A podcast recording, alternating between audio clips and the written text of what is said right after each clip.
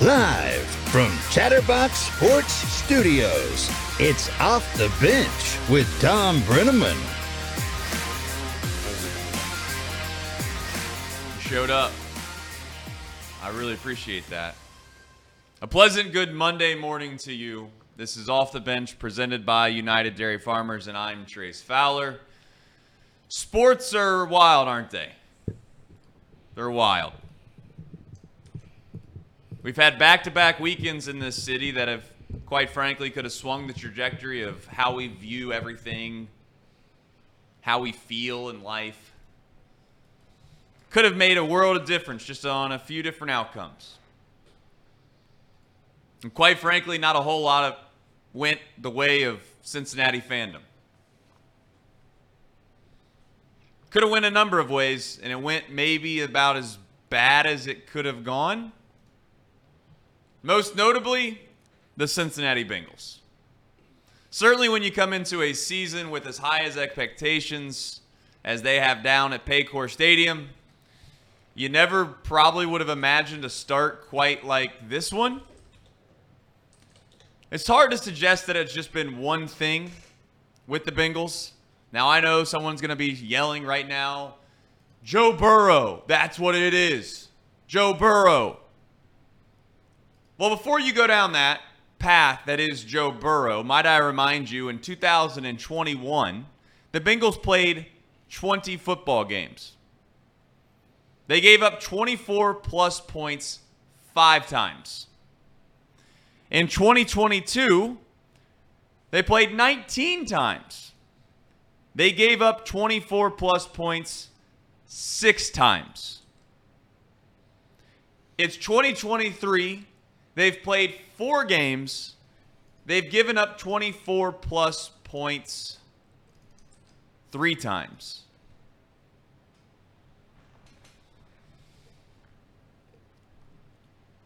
There's more to it than just Joe Burrow.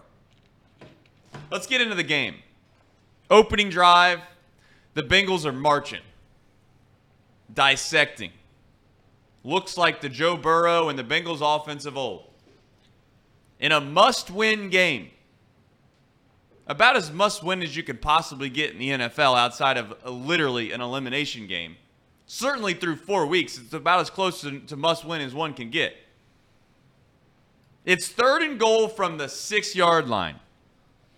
You got a $275 million quarterback, 200 plus of that, guaranteed, oh, by the way. And you decide to run, which is fine by me, quite frankly. You pick up three yards, and now it's fourth and goal from the three. For me, what's the point of running on third and goal from the six if you don't have intentions of possibly going for it if you get three or four yards there. That's what a good run in the NFL is, especially down when you get near the goal line. So you pick up three yards, you have fourth and goal from the three, and you kick a field goal. That for me sets the tone. It sets the tone. That's a huge win for the Titans. You allow 72 yards of offense, 11 plays, a six minute drive. And what's the reward for the Bengals? Three points. The Titans would score 27 unanswered. They'd go on to win 27 to 3. The Bengals dropped to 1 and 3 on the season. And now there's a pretty healthy debate on whether the season's dead, on what Joe Burrow should do. We'll get into all of that. And uh, but first, let's get into the, the, the weekend. We'll cap off some Cincinnati sports, as bad and as, as difficult as it may be. The Reds dropped their final game 4 to 3 to the St. Louis Cardinals. They will miss the postseason by officially two games. Although yesterday around Major League Baseball, quite a few teams decided to play guys that, quite frankly, probably weren't supposed to play. Uh, most notably, the Arizona Diamondbacks decided basically to sit their entire team. So you can't really suggest that for a second that if the Reds would have won, like we all had suggested if they were able to sweep the Cardinals, they would be in the postseason. Now, if you look at the box score, you look at the record books, it's certainly going to appear that way. But there's a little more to the story than just that. The fact is, they just ran out of gas. The Cincinnati Reds just ran out of gas, and it was a great season. Joey Votto, in what appears to be his final game, at least as a Cincinnati Red, got ejected after his first at bat. Did Joey want to get ejected? That's the weird thing about all this. Did he want to get injected? Was he looking for that? The umpire missed the call. There's no doubt about it. The crazy thing nowadays is, is that those players can walk down in the dugout, and five seconds after they get in that dugout, they know damn well whether they were right or wrong about the call. Now, as an umpire, that has to be a little frustrating, right? Because nobody's ever gonna nobody's ever gonna give you credit for when you get that that call right. But boy, if you miss it, they're gonna be chirping. But do you have a little bit of feel if you're that umpire? Do you have an idea? Did he even know that it was Joey Votto's last game? Are you supposed to know those types of things? But Joey Votto, for all intents and purposes, argued a call that he missed. And if you're that umpire, you can't can't you just eat it? Can't you just like take it on the chin? Let him say whatever he wants. Who cares? Why are you getting offended by it? Why do you care? Now, if he pushes you, shoves you, spits in your face, does something crazy, so be it. But you weren't mentally strong enough just to let it all go. That for me, that's a little bit of a black eye on that umpire's resume. Now, of course, we're all biased. Is it his last game? We'll get into all that, obviously, at some point. Today's probably not that day. But as we move along here, uh, the Cincinnati Bearcats set the tone. Their football team that they have down there, uh, they set the tone on Friday night for what we could come to expect as a pretty black, a black hole for Cincinnati sports this weekend. They would lose to BYU 35 to 27. They were outgained by the Mormons. They outgained the Mormons. They outgained the Mormons by 203 yards and lost the football game. That's a brutal stretch of football for Satterfield and his program. They have a buy coming up, a must, a must. I don't want to say a must buy, but a, a buy that is about as about as well timed as one could hope for. They will not play again until October 14th. They have a homecoming game against Iowa State. Casey told me that FC Cincinnati won the Supporter Shield. That's good news. It's the best record in the MLS. Woo. Good for good for FC. Yeah. I mean that that is good. Good for FC. Good for Cincinnati. There's something good that happened this weekend. The NFL We'll go through some scores here from the weekend if you weren't if you didn't get a chance to see. But uh, the Jags they played on uh, they played on the old Sunday morning, if you will. They played over in London. I watched the broadcast on the old uh, what what was it on ESPN Plus? They had like the Toy Story broadcast. We'll talk about that around the room. I thought that was pretty cool for kids. That was pretty neat. But anyways, the Jags would go on to beat uh, Desmond Ridder, the dynamite Desmond Ridder, 23 to 7, the Falcons would fall. Broncos, they came all the way back. I mean, I thought the Broncos were going to be the worst team in the NFL by far. I was watching that game at the beginning of it. The Broncos, they were getting obliterated. Justin Fields looked like an MVP, and I was just waiting for all the MVP chance to come back. I was waiting for it all just to come roaring back. And sure enough, what happens? Here come the Broncos. They take a 31 to 20, 28 lead here comes Justin Fields and the Bears for a final chance to win the game, and what happens? Justin Fields throws an interception. The Bears' hopes are dashed. Best of luck to them with their first round pick. And by first round, I mean the first pick of the first round. The Dolphins, uh, they beat the Broncos 70 to 20 last week. They lost to the Bills 48 to 20 this week. That's the NFL. The NFL, what a wild league this is. The banged up Baltimore Ravens humiliated quarterbackless Cleveland Browns 28 to 3. Hopefully for Cleveland, Deshaun Watson finds himself back on the field because if he doesn't, I mean, can you imagine the Browns fan base right now as we speak? I mean, they thought they had it in the bag. They were looking forward to go in there, make a statement this week against the Ravens, be atop of the AFC North, make fun of Bengal fans, make fun of Ravens fans, laugh at how bad that Kenny Pickett is, and I think Kenny Pickett got hurt. And where do the Browns sit now? They sit in the same old mess they've always been in. They don't have a quarterback, and they got a good team. I mean, it's got to be tiresome if you're up there by the lake. It's got to be tiresome. The Rams, uh, they beat the Colts in overtime. That was a good. That was a good red zone game, because nobody's really watching that game, besides folks in Indianapolis and maybe LA. Probably not even LA, if we're being honest. So for the folks that were in Indianapolis, they watched the whole game. But for all of us, we got a, we got a chance to, to kind of marinate in that a little bit for the Red Zone channel. But they beat the Colts 29-23 in overtime. Baker Mayfield and the Bucs. Boy, there's getting some steam here. There's some steam here now. They take care of the Saints 26 to 9.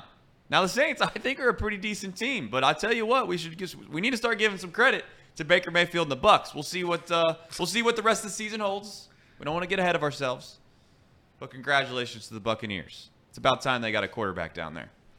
Um, Kirk Cousins. 1 p.m. Kirk Cousins, by the way.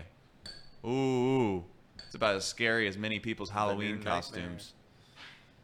They uh, they would beat the Panthers 21-13. CJ Stroud legit? I think CJ Stroud is legit, man. I think he is. That kid actually has got some moxie to him, too. Did you see his post game interview? Did you see the press conference he had? If you didn't, I'm going to have Casey dig that thing up before the end of the show. This kid gets it. The kid gets it. I mean, it, it, whether he believes what he says in the post game interview or doesn't, I don't know. But I do know this the kid gets it. He's out here talking about how, you know, he's seen how many Pittsburgh Steeler fans there were in the crowd.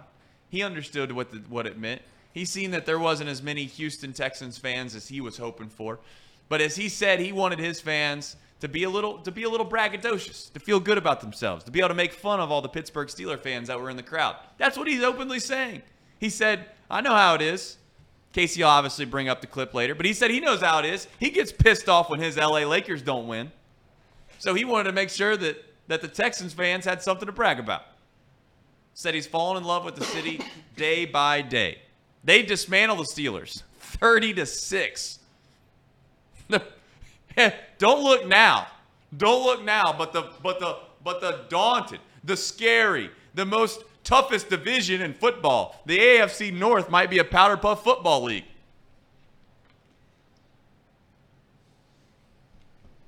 The Steelers lose 30 to 6 to the Texans. That's the Texans' first home victory since December of 2021. The Patriots, they look scrappy for the first few weeks of the season. That was until yesterday, where uh, Mac Jones had to be benched and the Cowboys destroyed him. Cowboys had one bad week, but I think the Cowboys are pretty good. Just saying. They won 38 to 3. That's that's a tail kicking in the NFL. The Cardinals remain undefeated. No, they don't. The 49ers remain undefeated. that was my bad. Well, nothing like the teleprompter. The 49ers remain undefeated. They beat the Cardinals 35 16. McCaffrey had four touchdowns, but running backs don't matter. The Chargers and Brandon Staley tried to blow the game, but they hung on to win. 24 17 against the Raiders. The Commanders took care of the Eagles. Uh, 30. The Commanders took the Eagles to overtime. I'm going to have to start reading these before I go on. The Commanders took the Eagles to overtime. That was another good red zone game. That's those are the two games you were locked in on. You had you had the Commanders and the Eagles, and you had the Colts and the Rams. And we were just sitting there watching it. Didn't have a dog in the fight, but it's an enjoyable Sunday when the Red Zone channel's got two games like this. But uh, they would lose on a last second touchdown, 34 31. Chiefs, uh, they'd get bailed out by the refs last night on Sunday Night Football. We've seen Taylor Swift 35 times. I think we're all probably over that. Zach Wilson looked pretty good last night. I think we got to give Zach Wilson a little bit of credit for how he looked. Now, do I think he's going to end up being a guy that can carry a team and, and all that? I, I don't know. I'm not going to go that far. But you know what? When when you dog a guy, when you get on a guy, when you say a guy's worthless, like we have said in the past, and, and he certainly looks that way more times than not, I also want to say I thought he looked pretty good last night. But it didn't matter. Chiefs would beat the the, uh, the Jets 23 to 20. Saleh almost basically I thought was going to roid, you know, I don't say roid rage. That's the wrong term to use there, but he was going to rage against that that referee that threw that holding penalty. Something about the Chiefs and holding penalties with games on the line. It's interesting. But they don't want to call a holding penalty that we all seen from a mile away. Basically on that third and whatever it was, third and twenty. You know, I don't know the, the the Johnson kid that was number eleven on the Jets trying to get to the quarterback. I mean, you talk about holding. That was actually worse than holding. That was almost like a personal foul, in my opinion. That's how bad he held. But we won't get into that. Chiefs beat the Jets 23 to 20. They didn't cover the spread, and uh, for, for that intensive purposes, uh, Elliot would like everyone to know that Patrick Mahomes should go to jail for that. Fellas, I think we have to rip the band aid off around here. And uh, I don't know. Unfortunately, Reed's not here today, so, you know, we, we can't send it over to him because I would love to. On a day in which the running backs shined and ran for touchdowns and hell, I mean, even threw touchdowns. we got running backs throwing touchdowns. I mean, Derrick Henry threw more touchdowns yesterday than a guy that makes $219 million guaranteed to play quarterback. He's not here, so I can't talk to him. So I guess we'll send it over to a guy I was worried about yesterday. I hope that uh, he's made it into the studio, so that's good. Elliot, you doing all right over there, man? Yeah, I'm okay. I mean, I, have certainly been better. There have been times in my life where I felt better than I feel today, but I'm okay. I, I think yesterday for the Bengals, it was at least it wasn't a soul crushing loss. It was just embarrassing. Uh, but right now, it's just not having a single Cincinnati sports team go my way is is brutal. So that's just it's just it's just disgusting. I watched the game yesterday. I was at um, I was at a, a Wings and Rings in, in, in Lawrenceburg, Indiana. And we were watching the game. First drive, everybody in the place goes nuts. It was awesome. By the end of the game, somebody had asked, and this is a real thing, they requested to put on ESPN where they were playing pickleball. This was a real thing. They turned off the Bengals game and put on pickleball because the, the entire restaurant was was disgusting and that's a real thing. And I and it was at that point where I left because it was I, I, I deemed it to be an unserious restaurant at that moment. I think there was about five minutes left in the game. They're like, let's watch some pickleball. Nah, nah, I'll take my talents elsewhere. but last night was gross. Yesterday was gross. The Red season's dead. The Bengal season's dead. Bearcat season's dead. I have nothing and nobody. And to top it all off last night, I had Patrick Mahomes and the Chiefs. You know, despite everything, I you know I, I, have, I, have, I have a deep respect for Patrick Mahomes. He's a true competitor. He plays it down all the way to the final whistle. He goes hard. He plays hard.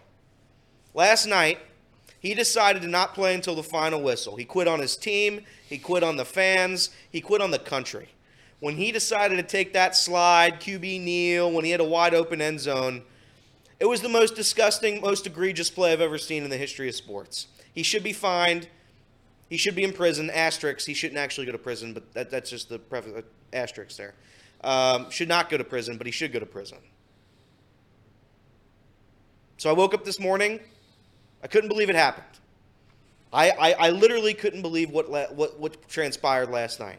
I was texting Trace in, the, in, in, our, in our work group chat, and I said, you know what? They're going to score a touchdown here. They're going to score a touchdown. They're going to do it. They know what's on, they know what's at stake. Sean McVay knew it was at stake when he did it the other day. He knows what he knows what's at stake here. We got to we, seven and a half. We know. What does he do? He Todd Gurley's it. He sits down at the one yard line and he spits at America.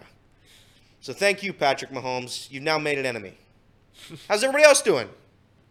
I don't know. I, assume Spurs feeling pretty good. The Cowboys won. Um, so there's that, and uh, other than, other otherwise, there was some uh, there was some already spirited uh, just, just conversations over there at that table earlier, and I told you both just to be quiet because you got two hours to talk about it. But between the two of you, one's feeling pretty good and the other one's feeling pretty bad, and you can figure out by the look of it which one's which. Hi, my name's Sean Sorrell. I'm 35.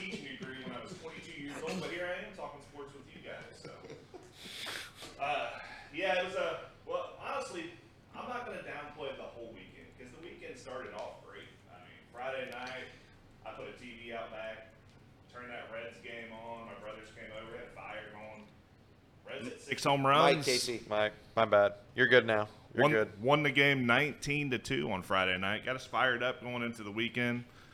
And then the Bearcats came on.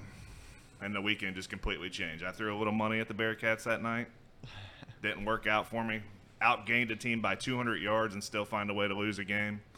That's tough. But uh, going into yesterday, Cincinnati Bengals. I'm a red zone guy. I usually watch the red zone channel. That's what I do on Sundays. My wife was like, "Let's watch the Bengals game." I'm like, "All right, let's sit down. Let's let's turn the Bengals game on. I, I won't watch the red zone. I'll watch the Bengals today." Halftime, the TV turned because good lord, punt, punt, punt, punt, punt. Titans touchdown, touchdown, touchdown. What is it? 24 to three at the half. Yeah. Tough for the Bengals. Tough luck.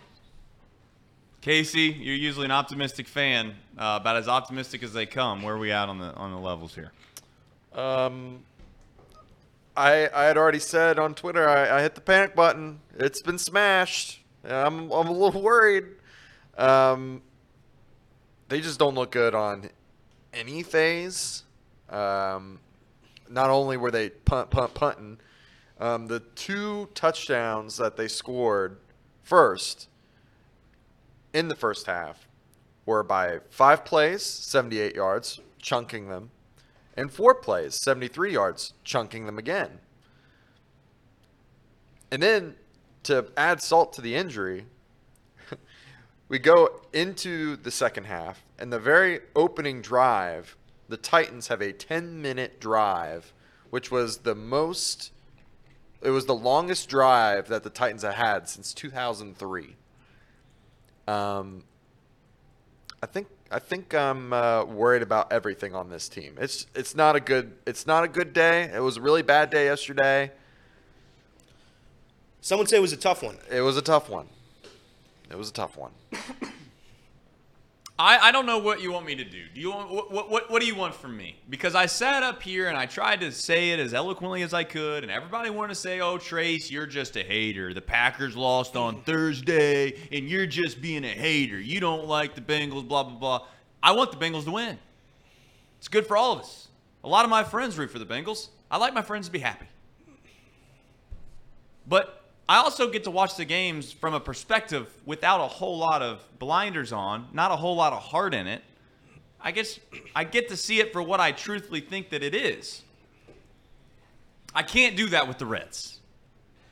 I can't do that with the Reds. I believe that the Reds were going to make the postseason all the way up until they literally were eliminated.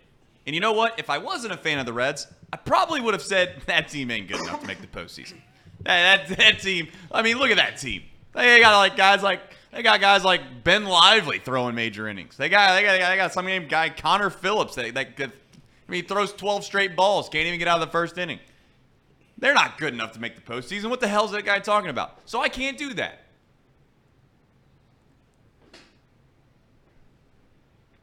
Before I get into this, I, I will say, Drew, Drew, congratulations to the Michigan man. That is that is Brad Robbins. He did look good, and by by all means, he's got a lot of practice. He's had a lot of practice. not many.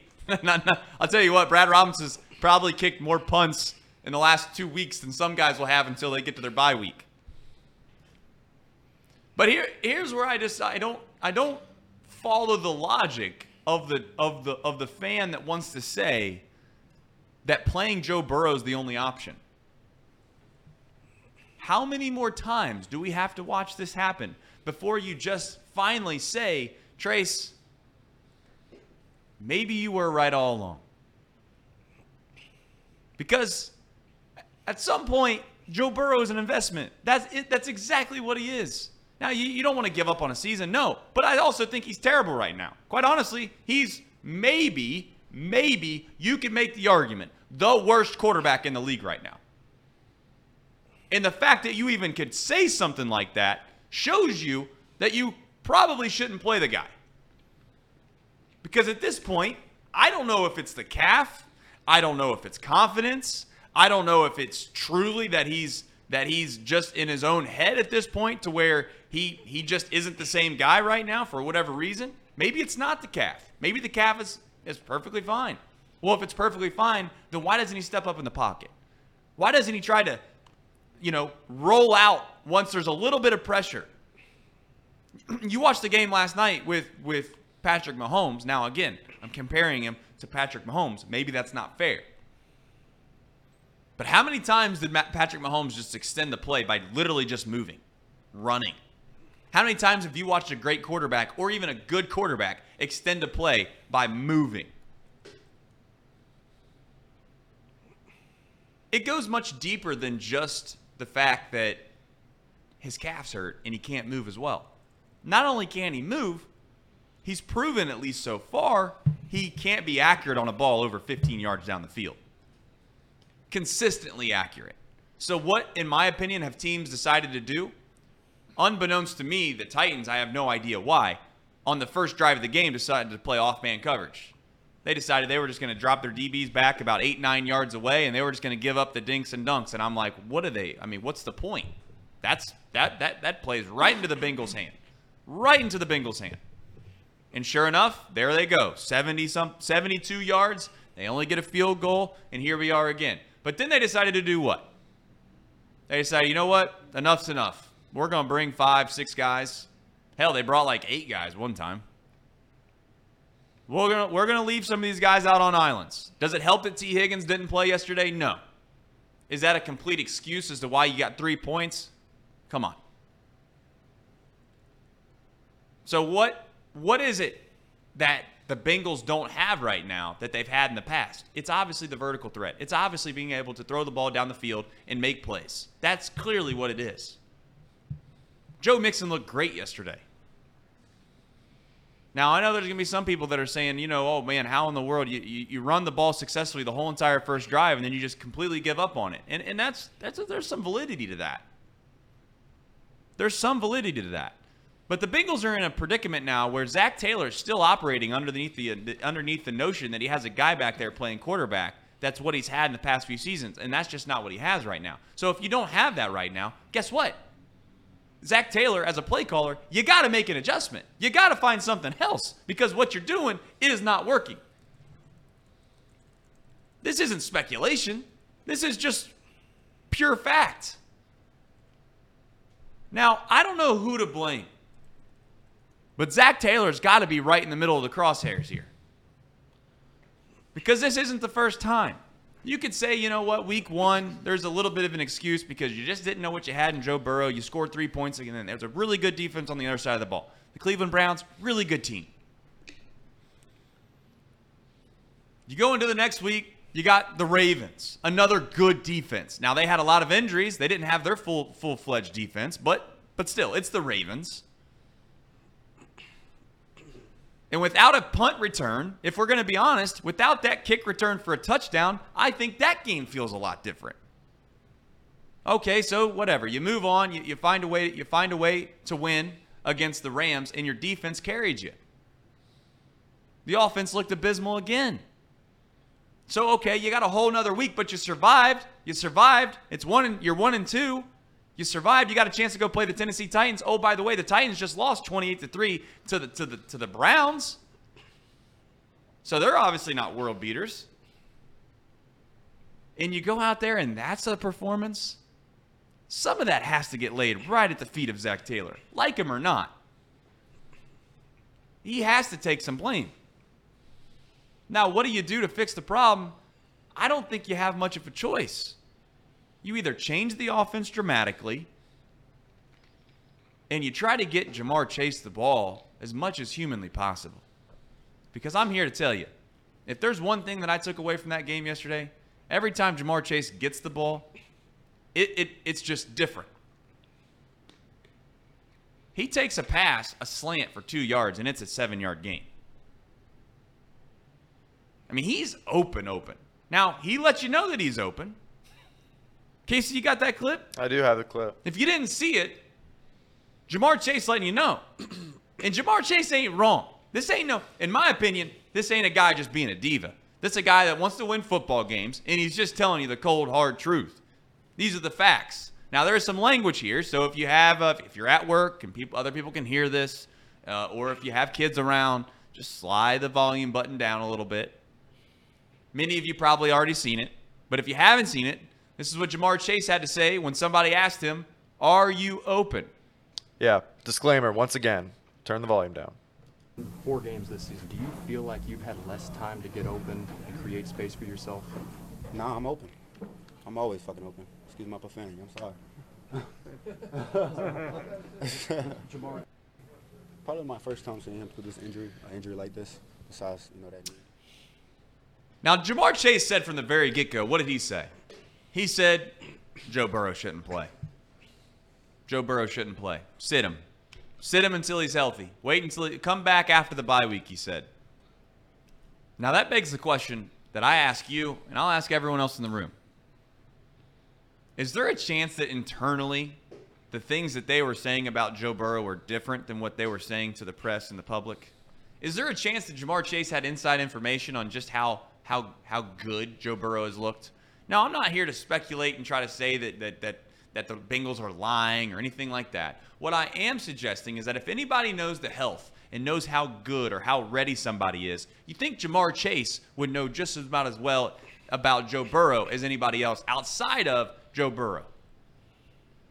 So if Ja'Marr Chase didn't want him to play, it begs the question, how has he looked at practice? How has it how has he internally said he's feeling? Or is this just pure pressure from the fact that you just signed a guy for 200 and what was it, 12, 19 million dollars guaranteed, and he's got 275 million dollar co- contract. You just signed this guy. The last thing you want to do is have that guy sit out for six straight weeks.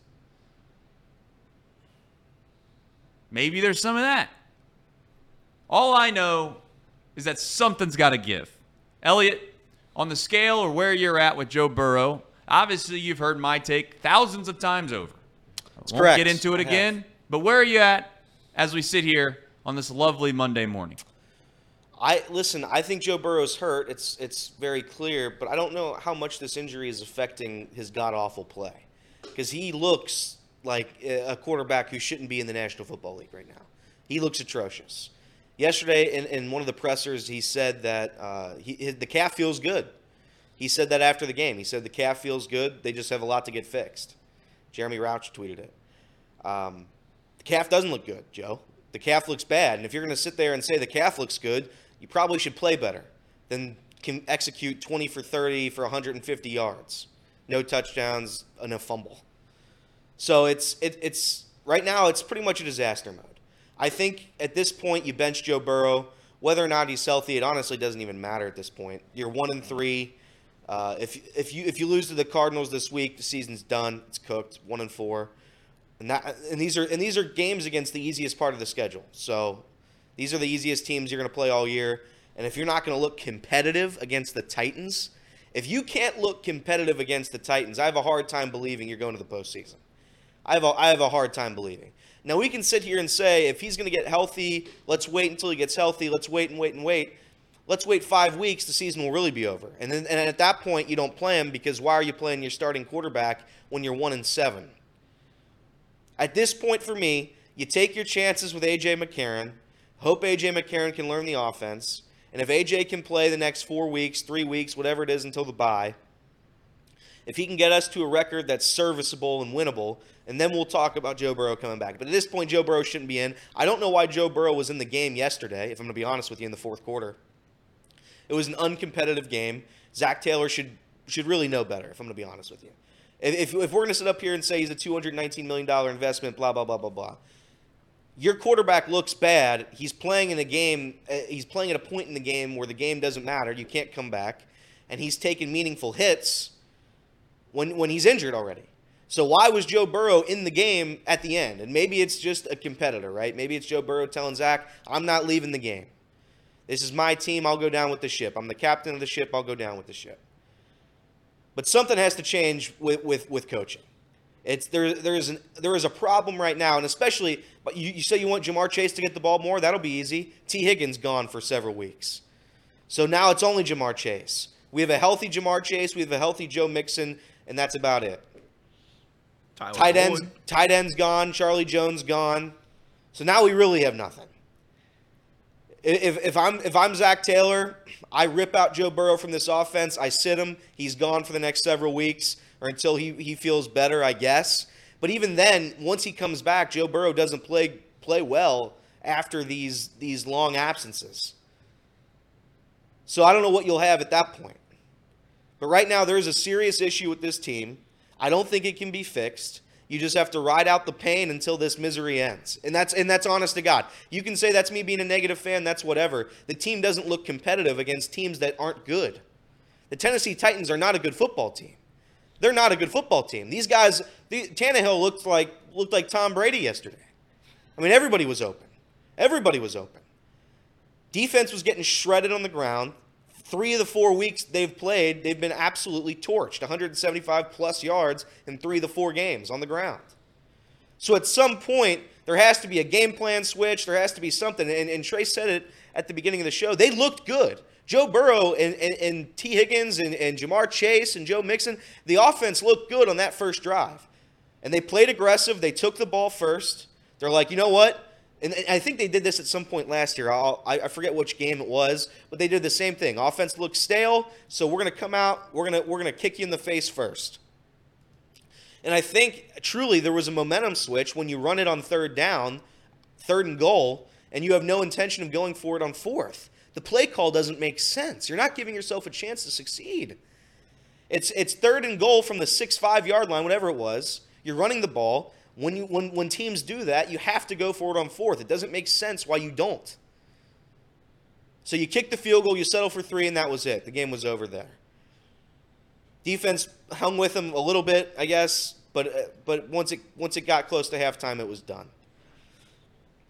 At this point, I'm very concerned. I think the season's a wash, and you can sit here and say there's 15 games left, guys. They have at no point have looked competitive. Even the Rams game, the Rams game was ugly, man. They scored three points in the first half, or six points, whatever it was. The offense isn't there.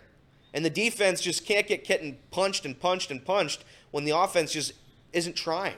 Maybe they are trying. It sure doesn't look like it. This is a disaster. Spur Spur's another guy that doesn't watch these games. An utter obviously. disaster. He's another guy. There's two guys in the room right now that don't watch these games as as diehard as is obviously uh, Elliot and Casey, and many of you do. You didn't watch Red Zone yesterday. You watched this game. What's the what what sticks out? What, what how do you feel about it? Where are you at with the Bengals? I mean, in yesterday's game, I, I'm a upfront guy when it comes to football. I think that's the, other than the quarterback, the most important positions on the field. You got to dominate up front on both sides of the ball. The Bengals got dominated up front on both sides of the football yesterday. The offensive line, and I think a lot of that was schemed by the Titans. They did a lot of blitzing yesterday because they know Joe, Joe Burrow is just a sitting duck back there. He can't get out of the pocket. And until he, until Joe Burrow can play, there's no way Joe Burrow's calf healthy. There's no way he's telling the truth on that. And because that's just not the way he normally plays. I mean, the last couple of years we've seen it. He gets out of the pocket. I think he had like 300 yards rushing last year and five rushing touchdowns. I don't even know. Has he even had a? Has he attempted a run yet this year? The very first Two, drive. a two yard gain, Yeah. and he and he dove down like like Yeah. like like there was he some couldn't- meteors coming to the earth too when he when he seen Yeah, it. I mean, there's just there's no way he's healthy. He's not playing the same type of football that he's we've seen the last couple of years.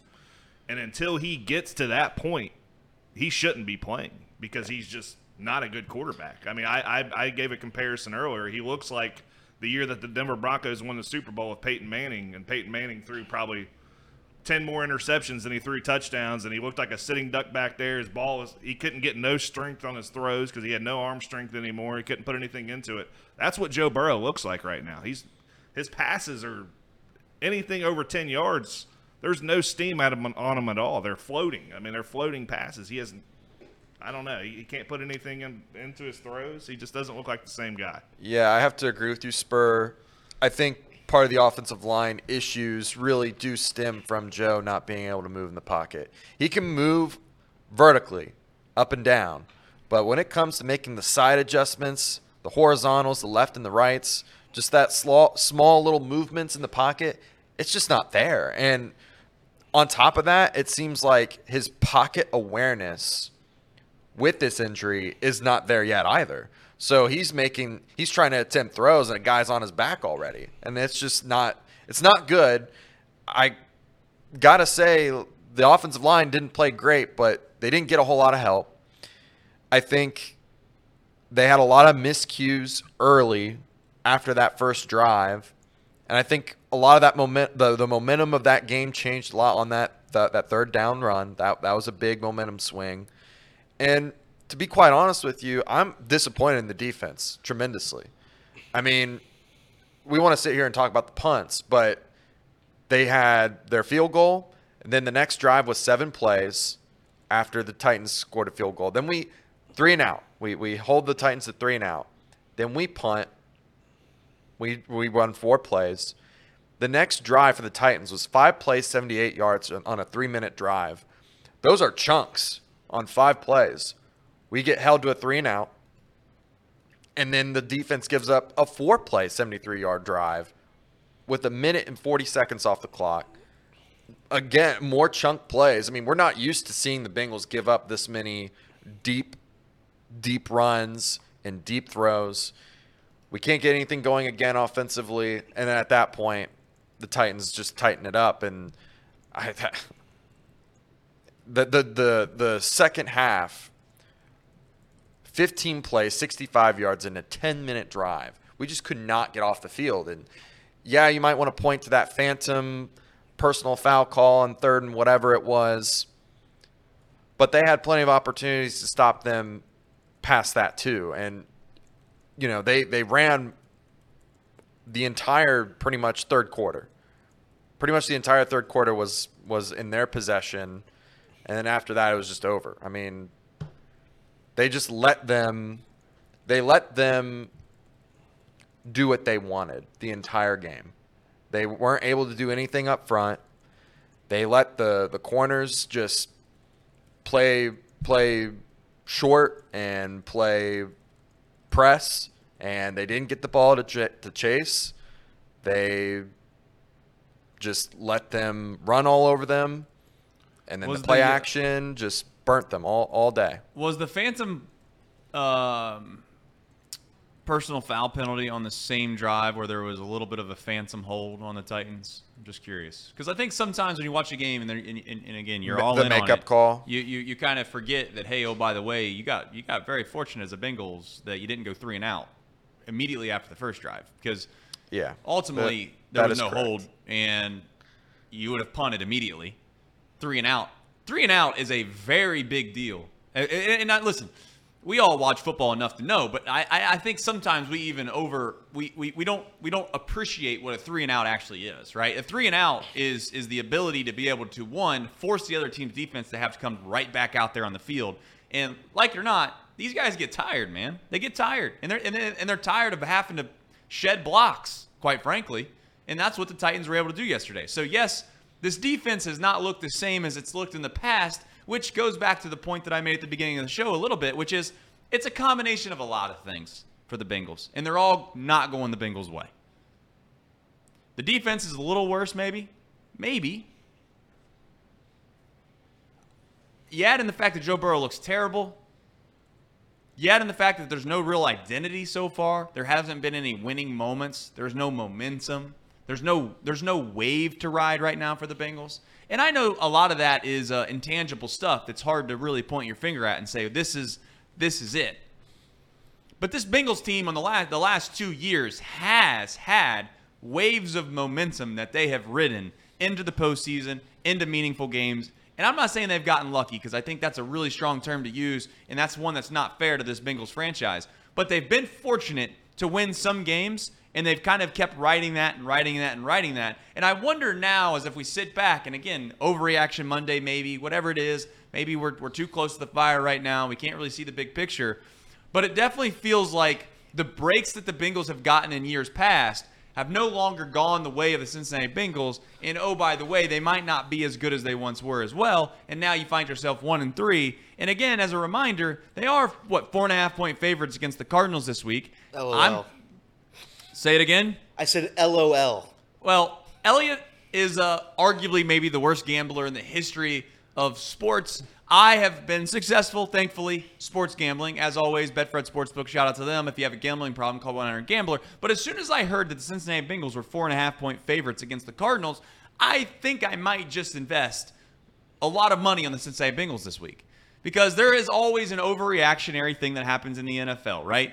Oh, the, the Titans, they got smashed by the Browns 27 to 3. And look, Joe Burrow and the Bengals, they're on their way back. They just beat the they just beat the Rams on Monday night football. And what? The Titans are only two and a half point dog or uh, yeah, two and a half point dogs? How is that? Well, you found out, didn't you?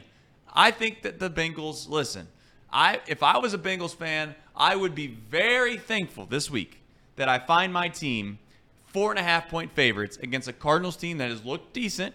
And on top of that, I would venture to say that many people that are influenced by what they see are going to probably take the Cardinals, and that's a bad way of gambling because more times than not, you're going to lose. Just as if all the people that bet on the Bengals this week are going to lose. Same reason that people that probably bet on the Chiefs last night lost. Same reason that probably people that, that, that are going to bet on my guess is the Browns because they just got slaughtered my guess is that people will be against the Browns. There's teams in the NFL every week that you just overreact to, right? You've seen it this week. Oh, the Dolphins, they're only giving, they're, they're getting three points against the Bills. They just scored 70 points. Well, they got throttled. That's how this league is. That's how it's going to be. And you know what? I, will say it right now. The Bengals are going to beat the Cardinals. They're going to beat them. Now, I would like to think that the reason they're going to beat them quite honestly, is because they just have a better roster than them. And maybe Joe Burrow, maybe Joe Burrow will sit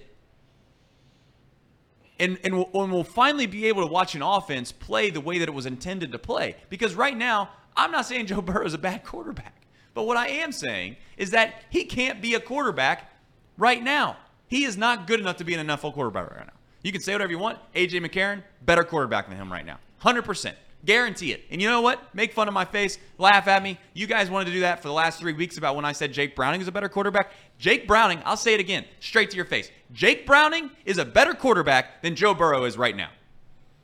You take the Joe Burrow that you had the last three weeks and you put Jake Browning in the game, I can promise you, with a good game plan, Jake Browning is going to be a little more productive than what Joe, Burrow's been. That's a fact. That is a fact. And let me tell you something. If you want to make fun of that, then go make fun of your head coach because he's worthless. If he can't figure out a way to score three points, uh, uh, more than three points against the Titans with Jake Browning, then he's worthless. He's worthless. Come up with a better game plan. Find a way to util- utilize Jake Browning's legs. Give him easy slants to Ja'Marr Chase, one of the best receivers in the entire league. Give Ja'Marr Chase a chance to make plays. You don't think Jake Browning can just throw little screen passes out to out, out, to Ja'Marr Chase and he can run for six, seven, eight, nine yards? And then you turn around and hand the ball to Jonah Mixon. He gets three or four yards. You don't have to have these big time back shoulder throws in the NFL all the time in order to beat the Tennessee Titans and the Arizona Cardinals. And the Rams for that matter. You don't need all that. Yes, is it pretty? Is it fun? Is it awesome to see? When you see when you see Aaron Rodgers and Drew Brees and Peyton Manning and Tom Brady and Patrick Mahomes. Of course, you think to yourself, wow, that'd be nice to have. But you don't need to have that to win games in the NFL. And if you're going to convince me right now that Jake Browning is not a better option than Joe Burrow right this mere second, then I can't take you seriously because you're not watching the games. You let Joe Burrow's clout, if you took, let me ask you a question really fast, if, and be honest with yourself. If you took number nine off the back of the uniform and you took Burrow off the back of the uniform and you just played nameless and you had no idea who was who, and this season started and you got to watch what is Joe Burrow, but really you wouldn't know who it was, what would you be saying right now? What would you be saying? You'd be screaming at the top of your lungs that they need to get that bastard out there because he's terrible. And that's what he is. Now, Joe Burrow is an elite level quarterback when he's healthy, when he's right. I'm not suggesting that for a second. So if you want to clip this up and take it out of context, be my guest. But if you're going to convince yourself that Joe Burrow is the best option right now for this football team, you're lying to yourself. You're lying to yourself. Go ahead. Yeah, I'm gonna I'm gonna steal something that was said earlier in the show from Andrew Dunn. I think he's one of our leader of men's in the in the membership. Thank you so much for that. The entire situation is a huge indictment on Zac Taylor, as well as Jake Browning in the front office, coaching, who deemed him worthy of a backup role. Yeah, I mean, that's That's pretty much.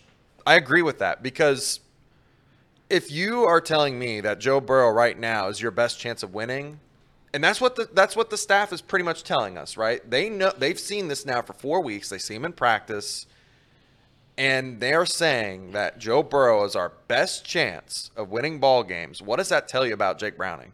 What does that tell you about our backups? I personally believe that the staff, if they thought that they could win with Jake Browning, that they would play him. You believe that with a I- straight face? I, I do genuinely believe You think- because you- of how you bad because of how bad Joe Burrow's played. Yeah, I genuinely do you think that that paying a guy 219 million dollars guaranteed, 275 million right before the season start doesn't play into that hand at all? You, you don't think that that, that for a single no. second, Casey, that you don't think that somebody? Well, let me ask you this then. We all have watched college football. Why did it take? I'm, I'm going to be honest. I'll, I'll go back to my roots of what I know best. Why did Stetson Bennett have to sit behind D- D- Demar Mathis or some piece of shit that came from Ohio State. Was the worst quarterback I've seen him play at Georgia in the last 20 years. Why? Because he was a five star coming out of high school. Why did he have to sit behind JT Daniels, who went to five different colleges because he was a five star coming out of high school and he was a piece of shit? Why did Why did Stetson Bennett take so much heat? For three, four years in a row, because he was this walk-on little white guy that was five foot seven that could barely see over the line. But you know what? He made plays, and I kept saying he makes plays, man. That kid can play football. And you know what? I got laughed at. I got made fun of. Oh, look at Stetson Bennett. He can't win the big game. And you know what? He won back-to-back national championships for a team that hasn't won a national championship since 1980. And they've had five-star after five-star after five-star quarterback that went to that program. So I'm not going to buy into this bullshit that is Jake Browning can't play football. You just can't give him a chance because he didn't. He's sitting behind a guy that has carried the city to places they've never been before. Joe Burrow is going to get the benefit of the doubt more times than not. But I'm here to tell you, they're all hiding behind the fact that it's Joe Burrow, and that's what it is. He just got paid, and they're going to sit there and act like you have to play him because he's Joe Burrow. And I'm here to tell you, Jake Browning is not And that plus, bad. Me- if, if me- Joe Burrow says he wants to play, they're going to play him. Correct. They just paid him 219 million. Let- so let this is me- on Joe too. I, Like I know. Just let let me finish my thought. Go ahead. Let me finish my thought.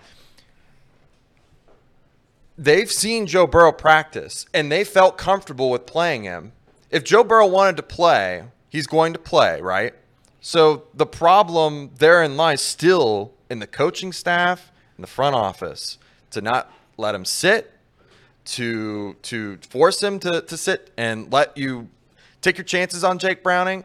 At this point, they lose against the Cardinals, their season's done. I think I think that officially would make it done for me. I think there's still a little life left. There's a heartbeat.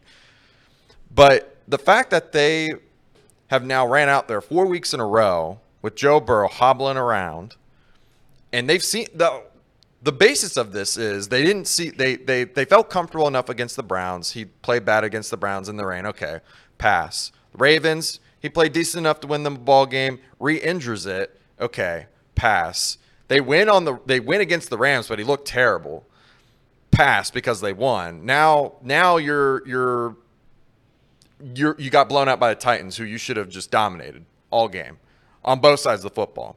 I think to me, this is more than just a Joe Burrow issue. This is a entire team issue, a coaching staff issue, and they gotta they gotta figure something out. I, at this point, for me, their best chances of winning is a healthy Joe Burrow. That's not That's healthy. not. That's. I'll- let I me mean- finish. Let me finish. Okay, let me go ahead. finish. Go ahead. He's not healthy. You got you got to take your chances with somebody. You got to get someone. If it's not Jake Browning, it's got to be McCarron. If it's not McCarron, you got to take your chances with Wentz. It's got to be someone. This can't be this can't be what they're seeing in practice and going, "Yeah, we can win with that." Which makes me even more nervous because if he's practicing well and he's not performing in games, what does that tell you?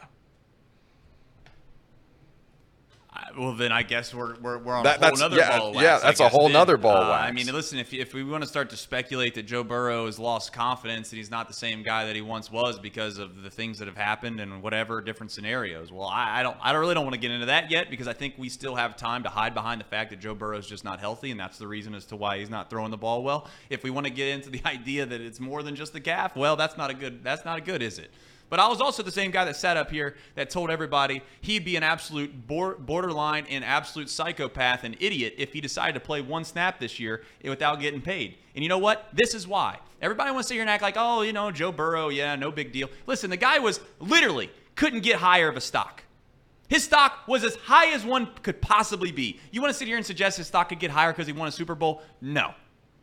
It couldn't have been because everybody in this city believed Joe Burrow could take you to Super Bowl and win a Super Bowl, which is all you really need. You just need the belief system that you can do it. So kudos to him and his team to figure out a way to get paid before he went into the season. Because I got news for you: if he, if he played like he he did right now, I'm not so sure that he gets paid what he got paid because the Bengals probably would would like to see this thing out a little bit. Now, again, it's all it's all over and done with. And you know what? He deserved to get paid. I'm not suggesting for a second that it, just because he got paid, this is what happens. That's ridiculous. But what I am suggesting is that when you get paid and you are Joe Burrow, the expectations, the way you're treated, and the way that everything's handled is different than anyone else. It happens in life all the time. There is not one single person that is more influential down there at Paycor Stadium than Joe Burrow, and that might include Mike Brown. So if Joe Burrow says he wants to play, he's going to play. If Joe Burrow is close to healthy, then I don't think that the, I don't think that Jake Browning, AJ McCarron, or anyone else is going to get a fair chance. I don't. I don't think for a single second that's going to be the case. But I also think that at some point, someone down there has to be a leader and step up and say, this isn't going to work. We need to find something else. There's got to be a different solution for the time being. You know what I think's happening? In a little bit of a way to, to, to cross paths and use an analogy that I probably shouldn't use right now because people are going to think that I'm slandering people that I don't mean to slander. But basically, right now, right now, Joe Burrow is what Joey Votto was his last year. Gets a lot of credit, gets a lot of credit for what he done in the past. So you have a whole sector of a fan base that wants to tell you how good he used to be. But they don't want to look at how good they are right now, in this exact moment. Do you think a guy would get 242 plate appearances, 208 at bats, playing first base for a playoff team, or a team that's fighting like nails and, and, and get themselves all the way down to the end of the season? If he hits 202 with an on base of 314 and slugs 430? Do you think for a second that somebody would get that much? Why did he get that much? Why does Joe Burrow get the benefit of the doubt? Obviously, because of things that happened in the past. And you know what doesn't win you football games? You know what doesn't win you baseball games? What you did a year ago. What you did two years ago. What you did five years ago doesn't matter at all, does it? You line them up, you lace them up, you play today, and all that matters is what happens that day. Joe Burrow is not a good enough quarterback right now to be starting football games in the NFL. Something has to give. And especially, especially when you add on, that's just that. You add on the fact that, oh, by the way, he's a sitting duck back there and he's a huge investment. Now you're borderline crazy. And you must ask the question, and some people have asked the question in the chat already. Is anyone going to ask or, or suggest or at least give me a reason as to why Joe Burrow was in that game yesterday in the fourth quarter? If, if that, Casey, and, and, and if that, Elliot, and all the rest of the fan base, if that doesn't paint a little bit of a picture of how much of an impact and how much influence Joe Burrow has, then what does? Then what does? Because he had no business being in that football game in the fourth quarter. But you know what? Joe Burrow's a competitor. Joe Burrow wants to see the thing all the way through. He doesn't want to show his teammates that he's better than anyone else. That's what his heart believes. But the truth is, is that he is. And somebody needs to step up and say that he is. Yeah, that's why my most of my frustrations are with the staff and the leadership there. I mean, like this can't this cannot continue. I get he had his opportunities already. Four weeks is enough to see that like this is not gonna work. This is not this is something that cannot continue. If Zac Taylor has the balls to be a good head coach, he will sit Burrow. But he doesn't because he's too afraid that if he doesn't play Burrow, he's not going to win ball games, and that's going to reflect poorly on him. Well, you're not winning ball games right now, so come on. in hindsight's 2020, Ja'Marr Chase was right. That's one point I wanted to bring up earlier. He was right. And you're I sat up here and laughed at him. I was like, 5 weeks in the in the middle of the season to rest him? No, come on. Don't let it that, that that's just ridiculous talk. Well, obviously he saw something. He knows something's up. I don't think people gave him enough credit for when he said we all thought he was just joking, right? During the preseason, saying stuff like, "Oh, we want him back after the bye week when it really matters." Well, look where we're at now. I mean, you wouldn't be that much better off with Jake Browning. Well, the way I uh, look at it is the quarterback has one job, and that's that's to put points on the scoreboard. What- Whatever else happens on a football field, your defense, your special teams, your kickers, your punters, you have, you you can only control so much. You can control one thing. That's to put points on the board. And right now, the Bengals are averaging 12.3 points per game in their four games, which is dead last in the NFL. Yeah. 32nd. It's abysmal. Until I mean, Joe Burrow can get back to playing Joe Burrow football, which is escaping the pocket, extending plays, hitting hitting receivers downfield, showing the. I mean, what's the Bengals' longest play they've had in the four games? Is it that play against the Rams where they? yeah, 40 something yards. Yeah, and I mean that was that was that play was schemed up. That was actually a well designed play. Until the Bengals show they can beat you downfield, hit you over top, defenses are going to load the box, and I think that's kind of a the Titans are a real physical team. That's what they've been. That's what they've been known for over the past few years. The Browns are a real physical team. Those are the kind of teams that are really going to cause the Bengals problems at this point because they're going to load the box, and the Bengals aren't going to win up front against those kind of teams. And that's Yeah. the two teams they scored three points against. That's probably why that spread was sitting at two and a half or whatever it was, like Trey said earlier. But until Joe Burrow can show us something, something's got to change. Yeah, and, and I think I'm, I'm going to talk on a couple points here. Uh, I haven't really had the opportunity to speak, but shout out to you guys. Carrying the load. Um, Zac, number one, uh, well, I'll, I'll touch all the points. Uh, number one, Joe Burrow is going to get paid. He's going to get if he plays bad this year, he's going to get paid. The, the paying thing doesn't matter. He's a, he's a he's a starting quarterback in the National Football League. Those guys get paid. End of story. Done. See you later. The Bengals wouldn't have waited. They would have done it whenever they wanted because he's our quarterback of the future. If he had a bad year this year, he still would have been paid. That stuff's nonsense. Uh, Zac Taylor is a culture guy. Zac, everybody knows this. Zac Taylor has brought in a good winning culture to the Bengals. Here's the issue. Zac Taylor also appears to me to be like the substitute teacher that comes in and just wants to like give all the kids mm. candy and, and snacks, mm. and they want to turn on the TVs, and we're just gonna watch. We're just gonna watch Jeopardy all day. We're gonna watch Jeopardy all day. I'm gonna get paid. You guys are gonna have fun. We're all gonna have fun. Here's the issue with that. Nobody has respect for you, and you're not doing your job. That's, what it appears to me right now. Zac Taylor is a substitute teacher who's coming in there and he's just flipping on the TV. His feet are, his feet is up. He's putting on the headphones. He's listening to his music while the kids do God knows what else in the back of the classroom. Zac Taylor needs to step up. There has to be some leadership here. Joe Burrow playing in the fourth quarter yesterday was an atrocity. At no point did Joe Burrow act or or show that he was a competitive quarterback in that game. He was gone from the beginning. He had a, he had a decent first drive. After that, it was it was a complete um, atrocity. He shouldn't have been in the fourth quarter. If we're going to sit up here and say that Jake Browning, whoever needs to come in, why is he not in in the fourth quarter taking meaningful snaps? My biggest issue with Jake Browning is that he's a five-year NFL vet who hasn't played in the NFL. Yesterday was a perfect opportunity in a game that was already lost to shove him in there in the fourth quarter, make him complete some passes to these guys that are now NFL stars. We have we have we have Ja'Marr Chase, Tyler Boyd. We have some good guys there. Get some reps with him. He loses Tee Higgins now. We no longer have Tee Higgins in the Bengals. We no longer have any tight ends. I this is a, this has become a disaster. This has become an, an unmitigated disaster. It, it, it, Jake Browning is not a better quarterback than Joe Burrow under any circumstance. Right now, I still think Joe Burrow is better than Jake Browning, but I don't think AJ he's better than AJ McCarron right now.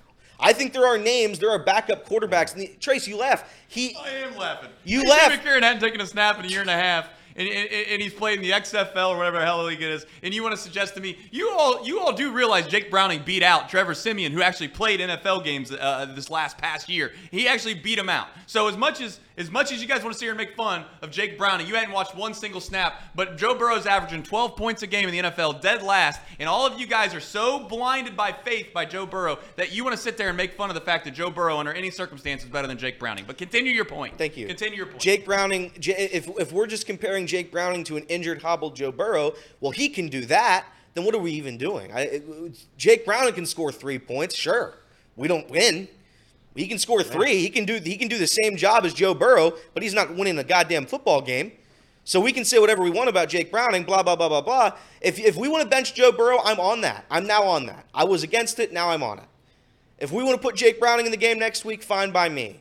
I would say the offense still isn't going to look good. The Bengals defense is still going to allow 15 minute possessions. Yeah. So what Jake Browning fixes nothing. The only thing Jake Browning does is get, let Joe Burrow heal. We tank the season. The season's over. Whatever. Joe Burrow will be back next year, where hopefully he can play a preseason game. But the, nothing's fixed with Jake Browning. You don't fix anything. All it does is, is, is save time. The, right now, the Bengals' clock is ticking, and we are running out of time quickly. Quickly. AJ McCarron needs to learn the offense. He has to. Somebody else does. It's, it's evident that Jake Browning is showing bad things at practice. Because I do agree with Casey a little bit that Jake Browning might be in the game if that were the case. I do think there is there is that situation. I also agree with Sean, where Joe Burrow is definitely telling everybody, I'm okay, I'm okay, let me play. And when you're paying him $219 million, you're going to tend to agree with him. But it all starts up front. Casey said it. It all starts with the leadership, it starts with the front office, it starts with the coaching staff. Someone has to step up and do something here. Zac Taylor looks like a bum.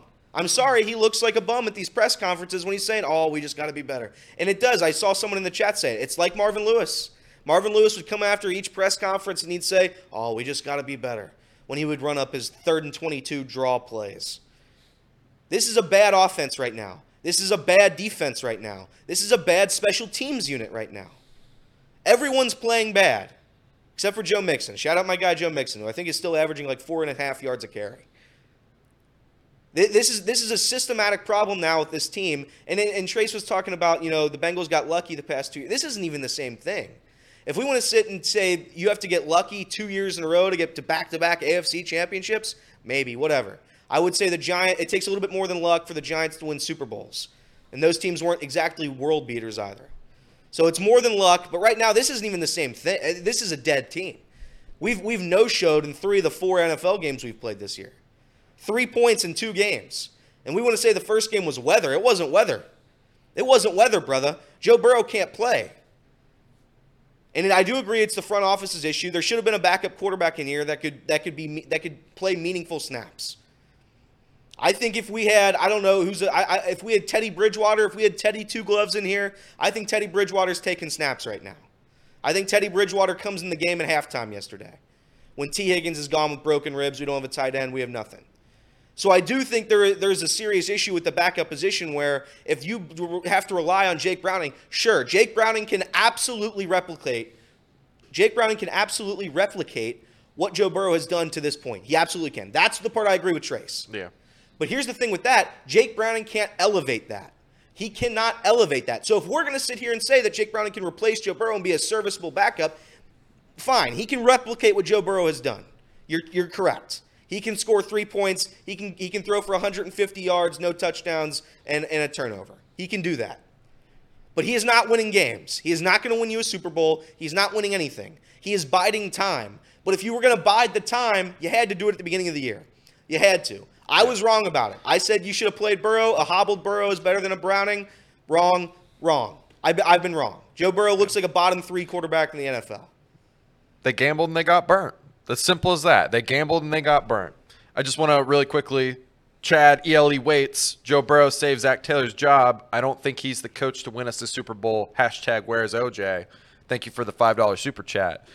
I have to tend to agree with that that thought. I think he he was the savior. He is the franchise, right? Like without Joe Burrow, this team is nothing. And That's that's, very evident. That's Very crazy. evident. That's how the NFL works. Well, You- The yeah, Kansas but City Chiefs, no, no, the Kansas no, City no, but the, the San Francisco 49ers don't have a franchise quarterback, and they And why is and that? I'm, I'm I'm just painting the picture is that without a healthy Joe Burrow, this team just does not function. It doesn't function at all, and it, it's crazy to think that that he's that important, but he just is. Other teams can manage to build everything around them and still function without a, a franchise quarterback.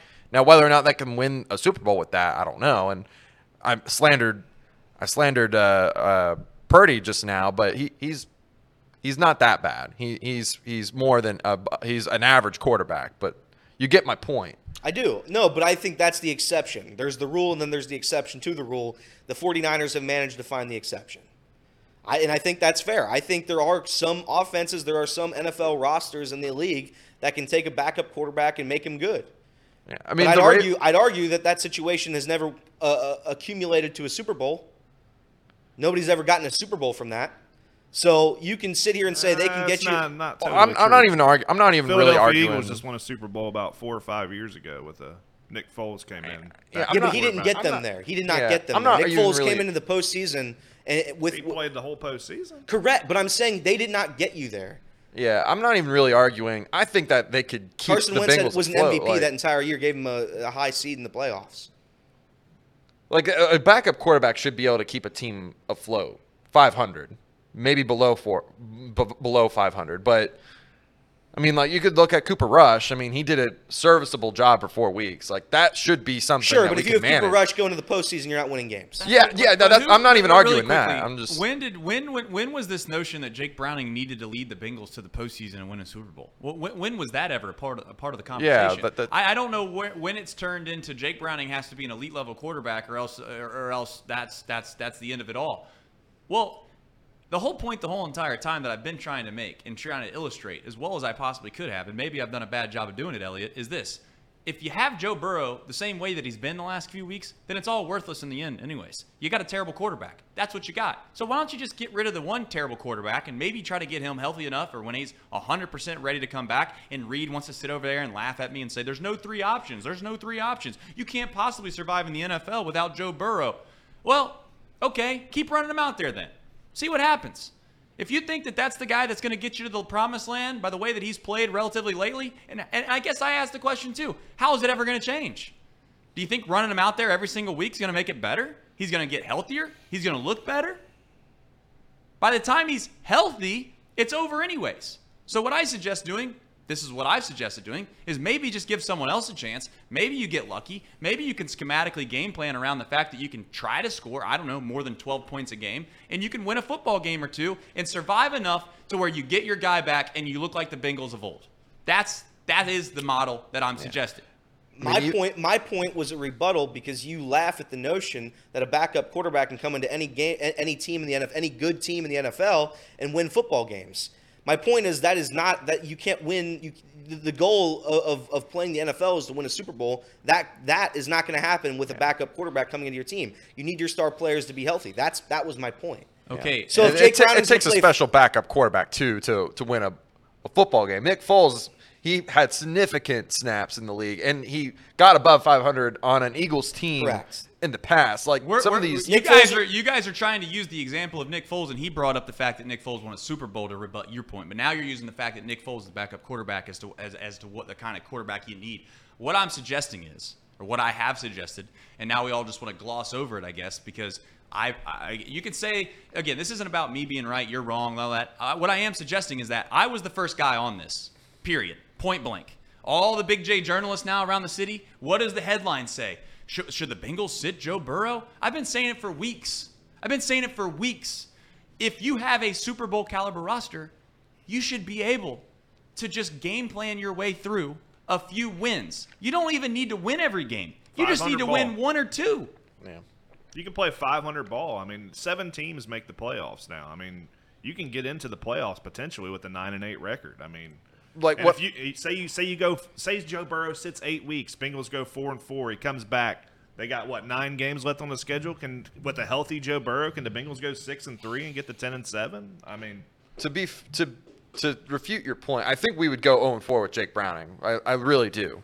But What are you gonna do but, with Joe but, Burrow now, But then? what, what's the difference between 0 and 4 and 1 and 5? Like, you know what? Like, there's no there's no like gain there. So yeah, let's just put in Jake Browning. Like, we should have just done that from the start.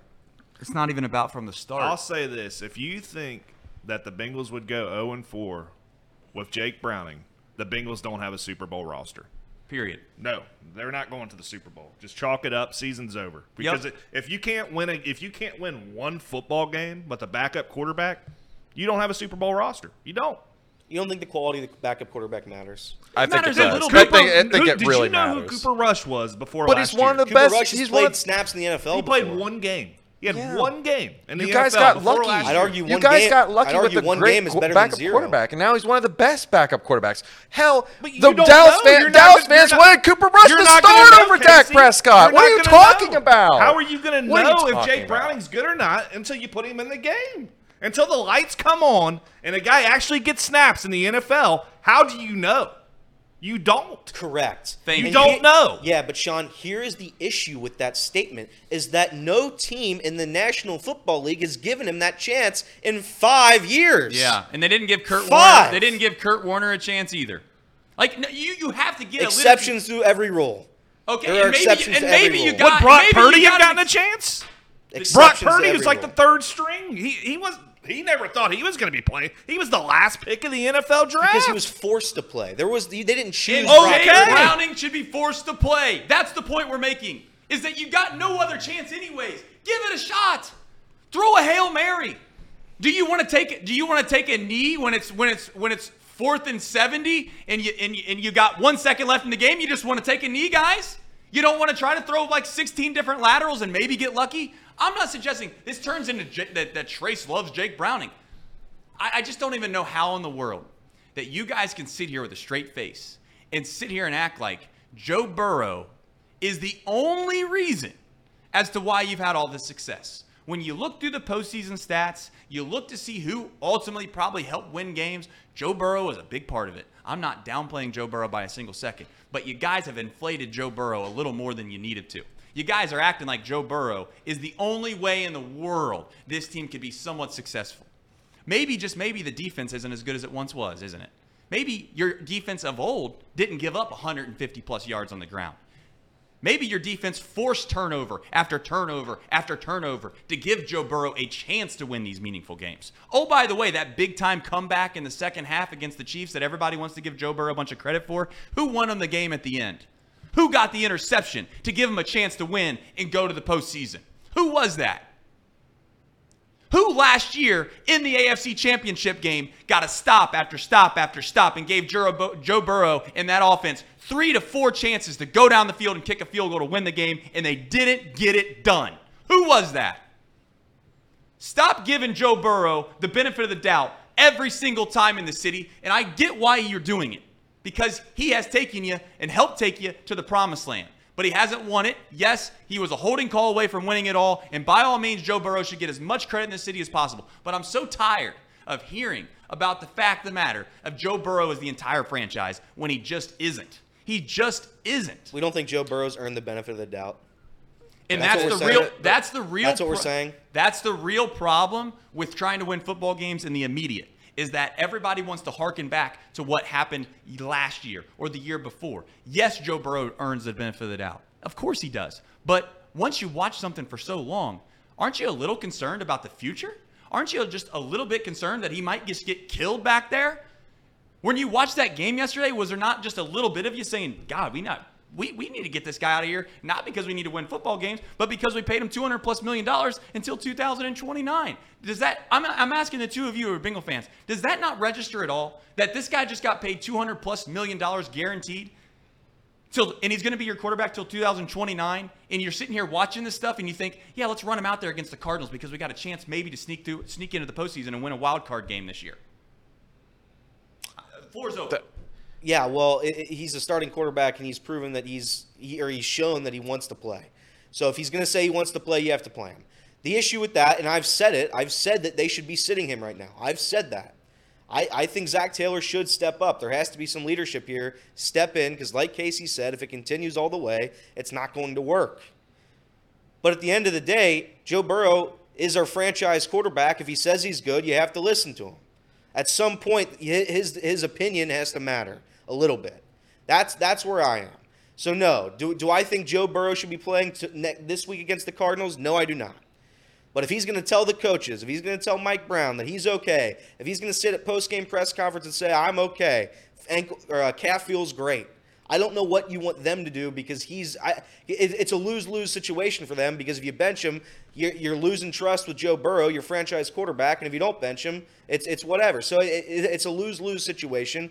The issue right now is that you're literally losing. The team is bad. The team is playing bad, and I think a lot of that has to do with with with, with what we're what we're uh, scheming up with with the offense. I think the defense has been a disgrace. So we'll see. I, we'll, we'll see. We'll see. We'll, we'll see what happens this week. If Joe Burrow shows up and he no shows again and he throws 20 for 40, 158 yards, I don't. I, at that point, there is no choice. You have to bench him. Yeah. But I, at some point, at some point, a decision, some some leadership has to be shown in the clubhouse, in the locker room. And you say, you know what, Joe, you're done. We're going to sit you. We're going to get you healthy, and we'll be back. Yeah. Five dollar super chat from Drew Garrison. Browning beat beating Siemian in August is like being the best looking horse at the glue factory. I have to agree with that. And that's partially on the, the, the, the front office for not getting someone that's at least proven. You that I think that's the biggest problem is that we don't know we don't know Jake Browning enough. I've watched him in the preseason and I determined just from the preseason that he's not he's not the greatest backup quarterback in the league. He's below average. Now they went out and got AJ McCarron. I think that could be an above average backup quarterback. And I think they could win games with AJ McCarron. He was a MVP for the XFL. He can throw the ball around. That's a league where they can just absolutely destroy you.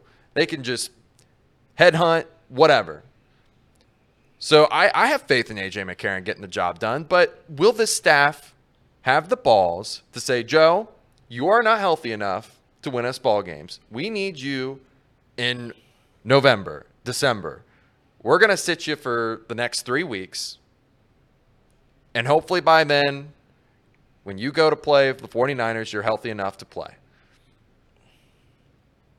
If they go out there and lose with Joe Burrow this week against the Cardinals, the season's done. The season's done. I mean, this is the the biggest must-win game, and, to, and if they win it, they're right back where they were last season. They were two and three going into whatever game that was against the Panthers or the Falcons or whoever it was. So, All right. So Elliot Elliot's point on Jake Browning. Played five years in the NFL. He never took a snap. No team's giving him a chance. Trevor Siemian was the starter for the Denver Broncos in 2016. Starter. Played the whole season. What do you think the Denver Broncos record was that year? Probably wasn't good. well, he Nine looks and not a good, seven. he's not a good backup quarterback. Nine and seven. Played a whole season as a starter in the NFL. Led a team to a nine and seven record. He comes to Cincinnati. He's competing for a backup job against Jake Browning, a guy that started in the NFL and had a winning season in the NFL. Loses the job to Jake Browning. Why shouldn't Jake Browning get a shot? He beat a guy that started in the NFL, had a winning had a winning record. You don't think he could win a, win one game out of four? Not one. No. Trevor Siemian won nine. No, I don't, and that's In part one and that's part of and that's part of Trace's issue. If you say that a backup quarterback can't win you a game with the roster, whatever, blah blah blah. If you say that can't happen, it's not a Super Bowl winning team. I agree, and this isn't a Super Bowl winning team. The, e- every single every single position on the team looks horrible. So I would agree with Trace that they can't win a Super Bowl. Uh, the roster looks atrocious, the entire roster. So I would agree that if, and if Jake Browning wants to come out there, I listen. There is not one thing I want more than Jake Browning to play, just so I can prove this point. But I, I if, if, if they Be play, careful what you wish for. I no, I, I I want it. I would love it. I would love it. It's a win-win. If if he's shitty, then I get to prove to you that he's a joke, and if he wins, then I get to have a Bengals team that wins. So I win-win. Well, you don't win-win because at the end of the day, you might realize that you don't have a Super Bowl roster, and that Jake Browning might go out there and score. We don't have a Super Bowl Listen, roster. We don't go- have a Super Bowl roster He right might now. go out there and score more than 12 points, and you still lose because you don't you, you give up too many points. So we'll we'll find out ultimately what, what ends up happening. But the idea that Jake Browning can't hold the fort down for a few weeks to let Joe Burrow get healthy to even give you a semi chance to win the Super Bowl. It, it, it, and that's the other thing too that's crazy to me right now. I was like, you guys are admitting that you're not, you don't have a Super Bowl caliber roster, but then on the on the other hand, you are you're, you're fighting tooth and nail that you that you want your 219 million dollar, and I'll keep doing it. I'm going to say it until I'm blue in the face. I might say it this whole entire week because it's the last time I'm hosting the show, and then I won't say it anymore. But you guys want to sit here and say you don't have a Super Bowl caliber roster, but you're you're you're dead set on the fact that you want to run your 219 million dollar guaranteed quarterback that's going to be here to 2029 out there to get killed every game. I just said I don't want that. I Oh, just so, said I now, so, so now we're so now we're in agreement that the backup should play, but in reality, you weren't in agreement with that for three straight weeks because of this, this these rose-colored glasses that everybody puts on and thinks that Joe Burrow was something that he wasn't. He's not healthy, and he's running the asylum down there. Essentially, Joe Burrow. I guess at this point, everybody agrees. I guess that that he gets to decide when he plays and when he doesn't. I don't. I don't. I don't know what good organization has decided that. At some point, somebody's got to be the leader up there and say that this isn't right. Yeah, that's what we've Our, our, our quarterback has to come out of the game when it's when it's third whatever twenty seven to three in the fourth Yeah. quarter. We well, all we're all that. on the same page until until we say Jake Browning, who is the backup quarterback, should play. Then all of a sudden there's this huge debate as to why as why he can't play And because there's, the- and, and there's this debate. There wouldn't be a debate if we had a good backup quarterback. And that's- there would that- be there would be no the there would be no debate whatsoever if there was any other backup quarterback except for Jake Brown. That's the fundamental problem that me and Sean have. Is that you guys want to latch on to this idea that you watched him in preseason and you want to sit here and tell me that he has no chance to win a game in the NFL. And, and, and you know what? I would say that's absolutely blasphemy. It's a ridiculous statement to make.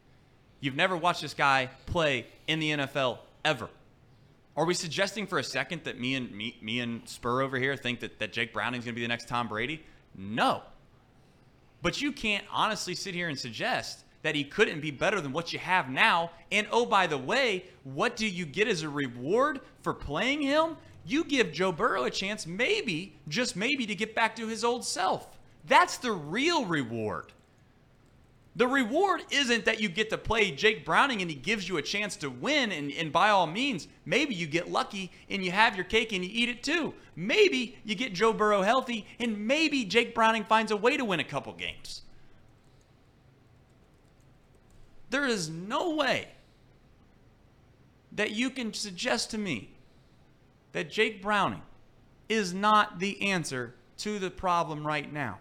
Maybe it's AJ McCarron. I don't care who it is. It's just not Joe Burrow behind center. It can't be. All right. Um, I don't know if there's anything else that we want to discuss. Obviously, this topic is is, is, is people want to people want to be like, oh, the same topic, uh, blah blah blah. I mean, it's the biggest thing that's happening in Cincinnati sports, honestly, in a long, long time. And you know what? I could sit here and do three hours on this because ultimately, I think that there's another whole side of this that we won't even get into yet because I don't want to really, I don't really want to stir the pot big time. But I would be really concerned, really concerned if I was a Bengals fan, and I know people are gonna make fun of me, and this isn't this isn't me trying to, to poke the bear. I'm not trying to be a troll. I'm not trying to even stir the pot. But I would be I would be genuinely somewhat concerned at the back of my mind that I didn't have a Carson Wentz situation. I would be. You're not going to get a reaction out of us. I, I'm tired of the conversation already. Let's move on to the, the rest of this weekend. Let's talk about Pat Mahomes.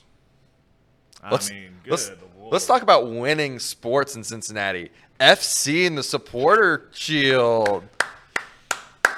Yeah, number one in MLS, baby. Let's go. Did Trophy. Beat, did they beat somebody this weekend? They did.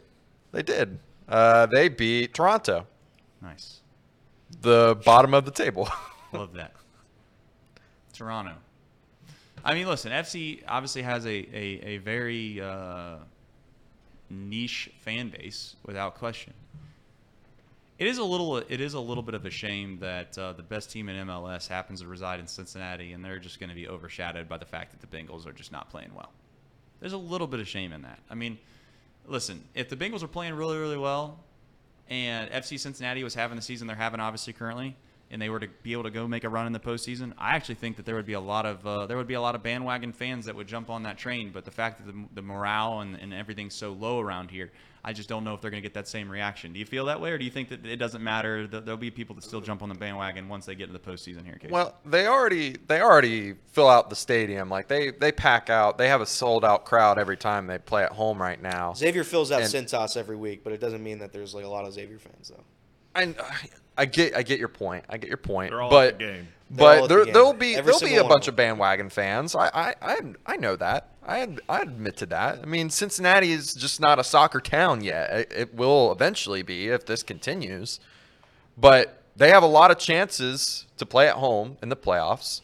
They get two maybe if they if they lose one in the in the the game of three, the best of three series, then they have a chance to play in the semifinals, finals, and then the MLS Cup. So they've got four or five opportunities possibly to play in the playoffs at home.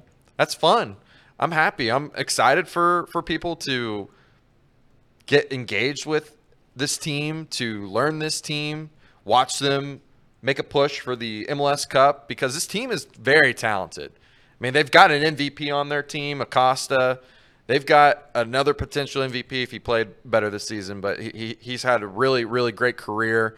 And Vazquez, um, I mean, they, they've got a lot of positives on this team that I think many people should just watch, just enjoy, enjoy some winning sports in Cincinnati. And I won't go any much further into it because I know we're not, uh, we don't have a lot of people in here that are super excited about soccer. And I would love to talk about Patrick Mahomes last night. Um, but yeah, I think I encourage people to just check it out.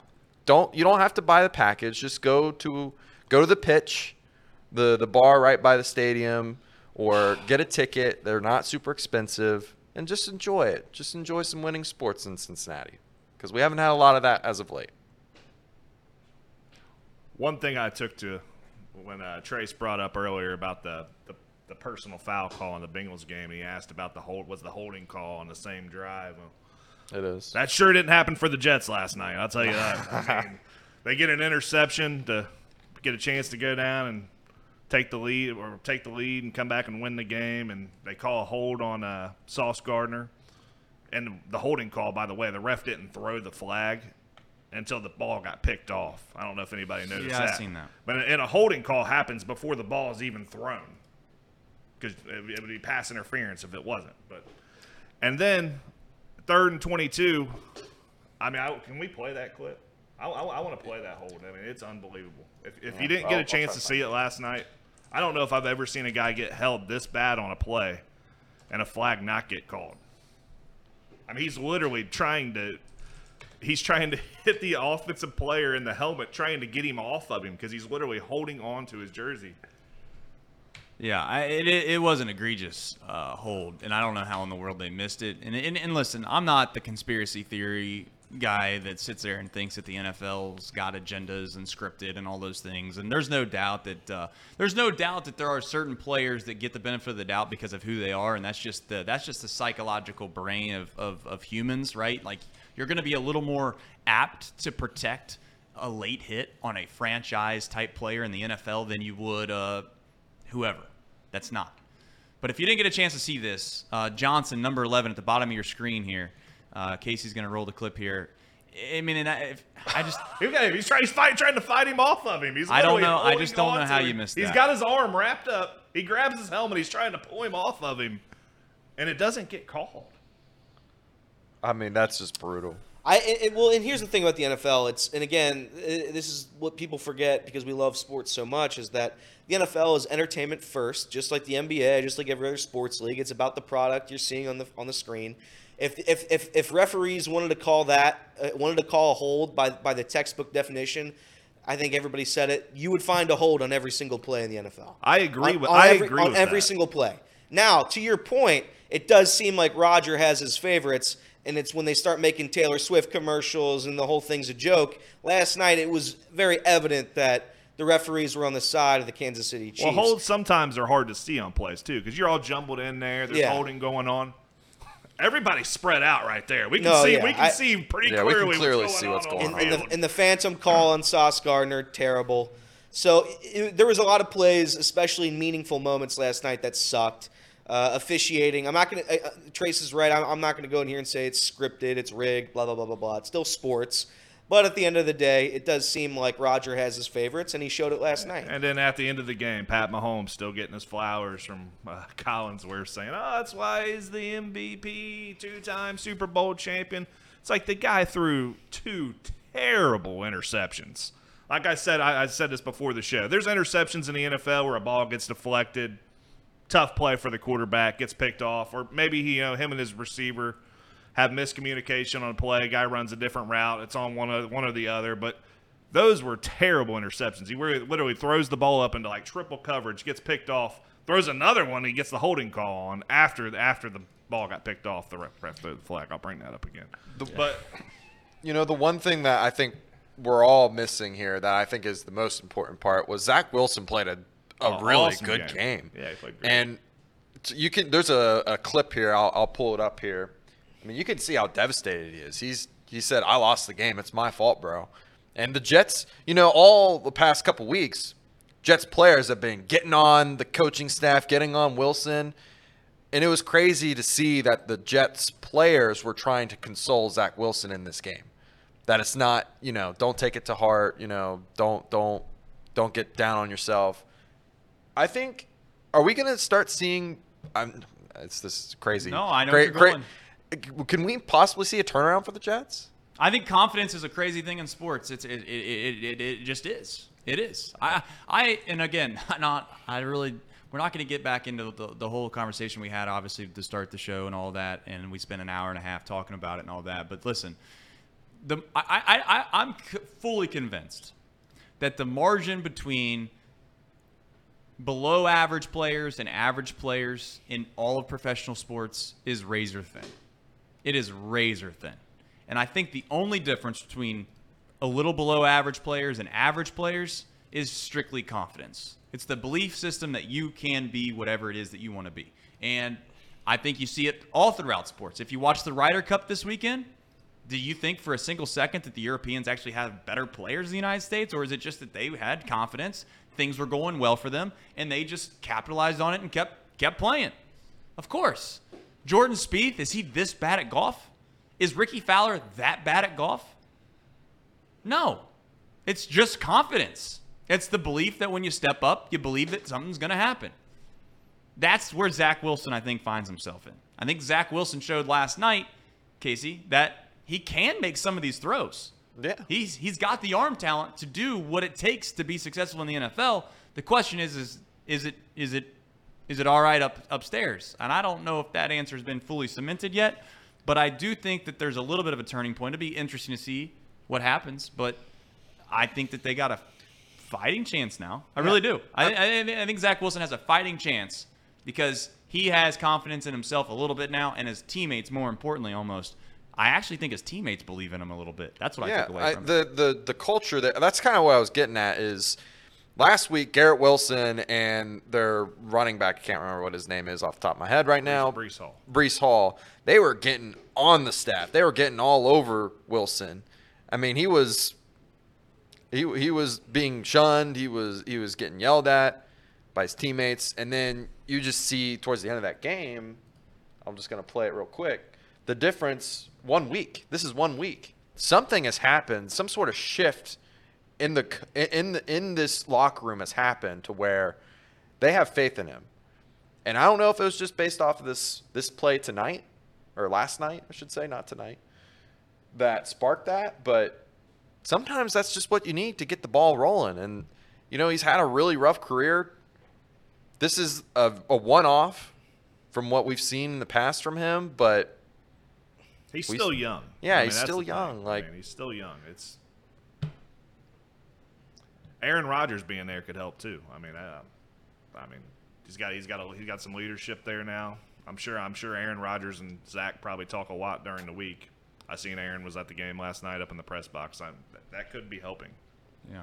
I mean, I don't know. It's, Elliot, it's, take it anyway. it's better than uh, what's going on in Atlanta when Desmond Ridder's going up Oh. to dap guys, giving Don't high do that. fives, and Don't do and- and that. do you have the video? I know Casey has the video because I sent it to him. Why don't you, you find me that video, please? Uh, so Desmond Ritter, if you don't know, uh, and again, I'm a UC guy. I love UC. Desmond, I thank you very much for what you've done for the program. I thank you very much for what you've done for Cincinnati. But I saw this play, and I or not this play, but I saw him walk over to Mack Hollins and try to give him a high five after one of the most preposterous, worst worst drives I've ever seen. And this is and this is the reaction from his teammate Mack Hollins on the bench. There he goes, high five. Nope, get out of my face. so yeah, I think that does matter when the team's coming together a little bit. And you look at that, I mean, that's preposterous. He was gonna fight him. I mean, he was just gonna fight him right there. oh man. So it does matter when the team when the team gets behind you. When Aaron Rodgers is in the, up in the booth, he's cheering you on. He's trying to give you some. And, and there was, I think it was, who was it? Hu- Hudson last night on the post game show was trying to get Chris Jones to say like Zach is a piece of trash and all that. Yeah. I I, I forget. I, I don't have the clip in front of me, but it's it, that was terrible too. I mean, I do come up here and say like everybody's a bum, but I, I think this show is more comedic than a professional uh, sports talk show. So if you're gonna go and talk to a Chiefs player and like, yeah, Zach Wilson was trash. He's a garbage player probably not the best idea guy. But what do I know? The, the, the Jets the Jets look competitive. I think that is a team that that proves Trace's point where if you have the roster and you have a serviceable guy playing quarterback, they could maybe sneak in. They can maybe cause some damage. So I think there that, that that's one for that's a point for Trace. Point for Trace. The Jets, the Jets last year entered the final game of the season with a chance to make the postseason Yeah. with Zach Wilson as their quarterback all year, and Zach Wilson was abysmal. Dare I say, Zach Wilson was so damn bad that I don't think it could get a whole lot worse. I'll say this: we we might think the Jets are back and they played a little better last night, and but Vegas doesn't. I, I, I, I just looked, and who do you think the Jets got this week? Who do they have? They got the Denver Broncos. So what do you think the Oh spread is? no! On the road or at home? They're on the road. All right, so it's in in in, in Denver. It's in Denver. One and a half Jets. No way. Guess it's that's four and a right. half. It's got to be four It's- and a half. Yeah, it's gonna be like four or five. One and a half. Denver is two and a half point favorites. What? That's wild. I mean, that's just wild. I'll be betting on the Jets or the under. I'll probably bet on the under. Any That's other fair. game this weekend? I was I this this this weekend I was I The was Toy kinda- Story stuff. That was that was entertaining, right? I was Yeah. yeah. What, was what really you- cool. I did you get a chance? I don't know. Maybe you got a chance to see it, but um, listen, I I just had seen a promo for it. I got lucky that I remembered. Uh, it was on ESPN Plus, so obviously if you didn't have ESPN Plus, kind of tough to see. I'm sure Casey's gonna pull up or try to find a, a, a clip. But in, in all seriousness, uh, I have a seven-year-old son who, who who likes to go play football outside, but as far as sitting down and watching football on TV, could care less, right? Could care less. Not old enough yet to really sit down and watch a football game. And I- I'll be honest, that was the longest I've ever seen my seven-year-old son watch any kind of game. And it was largely, for the for, for lack of a better term, it was a video game that was played in Andy's room for Toy Story. They had a lot of what I would call uh, cute things, right? Like uh, there was the claw that would put the football down uh, to spot the ball every play. They had Slinky as the as the yardage marker. So it was, if it was first and ten, Slinky would be standing on the sidelines. If it was first and fifteen, he'd be 15 yards. That type of thing. Um, and they had little fun trivia questions in between. Uh, in between quarters or whatever it may be or timeouts and i just thought the whole thing was actually pretty neat now they have some they have some work to do fellas on the overall play. Uh, there was a couple times where it looked like the ball went through the earth and there was a completed pass. There's a couple times where the player looked like they were just, you know, down on the ground, but they weren't. It, so they got some, they got some things to iron out. But if you didn't see it, take a look of what uh, what they did on ESPN Plus yesterday for the Jags and Falcons game. Was Yeah, there so- is there audio on that, Casey? Because if not, I I, I want to go over some of the audio that that I'm not going to play the audio, but I'm going to tell you what the audio was. I'll, I'll, would- pl- I'll play the audio. No, you don't have to. I, I I would rather you not even play it because Okay. it's I because Boog and I forget who was the play-by-play. Uh, I don't know who he was, but they would go like serious analytical football, and then out of nowhere be like, "Here's the claw." Here's Yeah. Zurg coming in. It would just be like, "What do we do?" I mean, it was silly. It was silly. It was certainly silly. So Yeah, it, it was definitely a little silly. Very, I agree with that point. I pulled up a uh, clip that, you know, just adding salt to the to the wound here for me. Uh, the pick six, which I thought was the best looking one that they had uh, all all day, uh, animation wise. Desmond Ridder steps back, throws the pass. Oh no! Picked off by Darious Williams. And oh, and he's fire! Fire behind him. Look at that. He's running so fast. Touchdown. I mean, they even got like the hand motions right. Like, Yeah. like that, that was really, really cool that they were able to just. I mean, you could tell the motions of the players. Like they're they're all looking down. I don't know if y'all can see that, but it's kind of cool just how much technology went into that. Now we got a Woody jigging.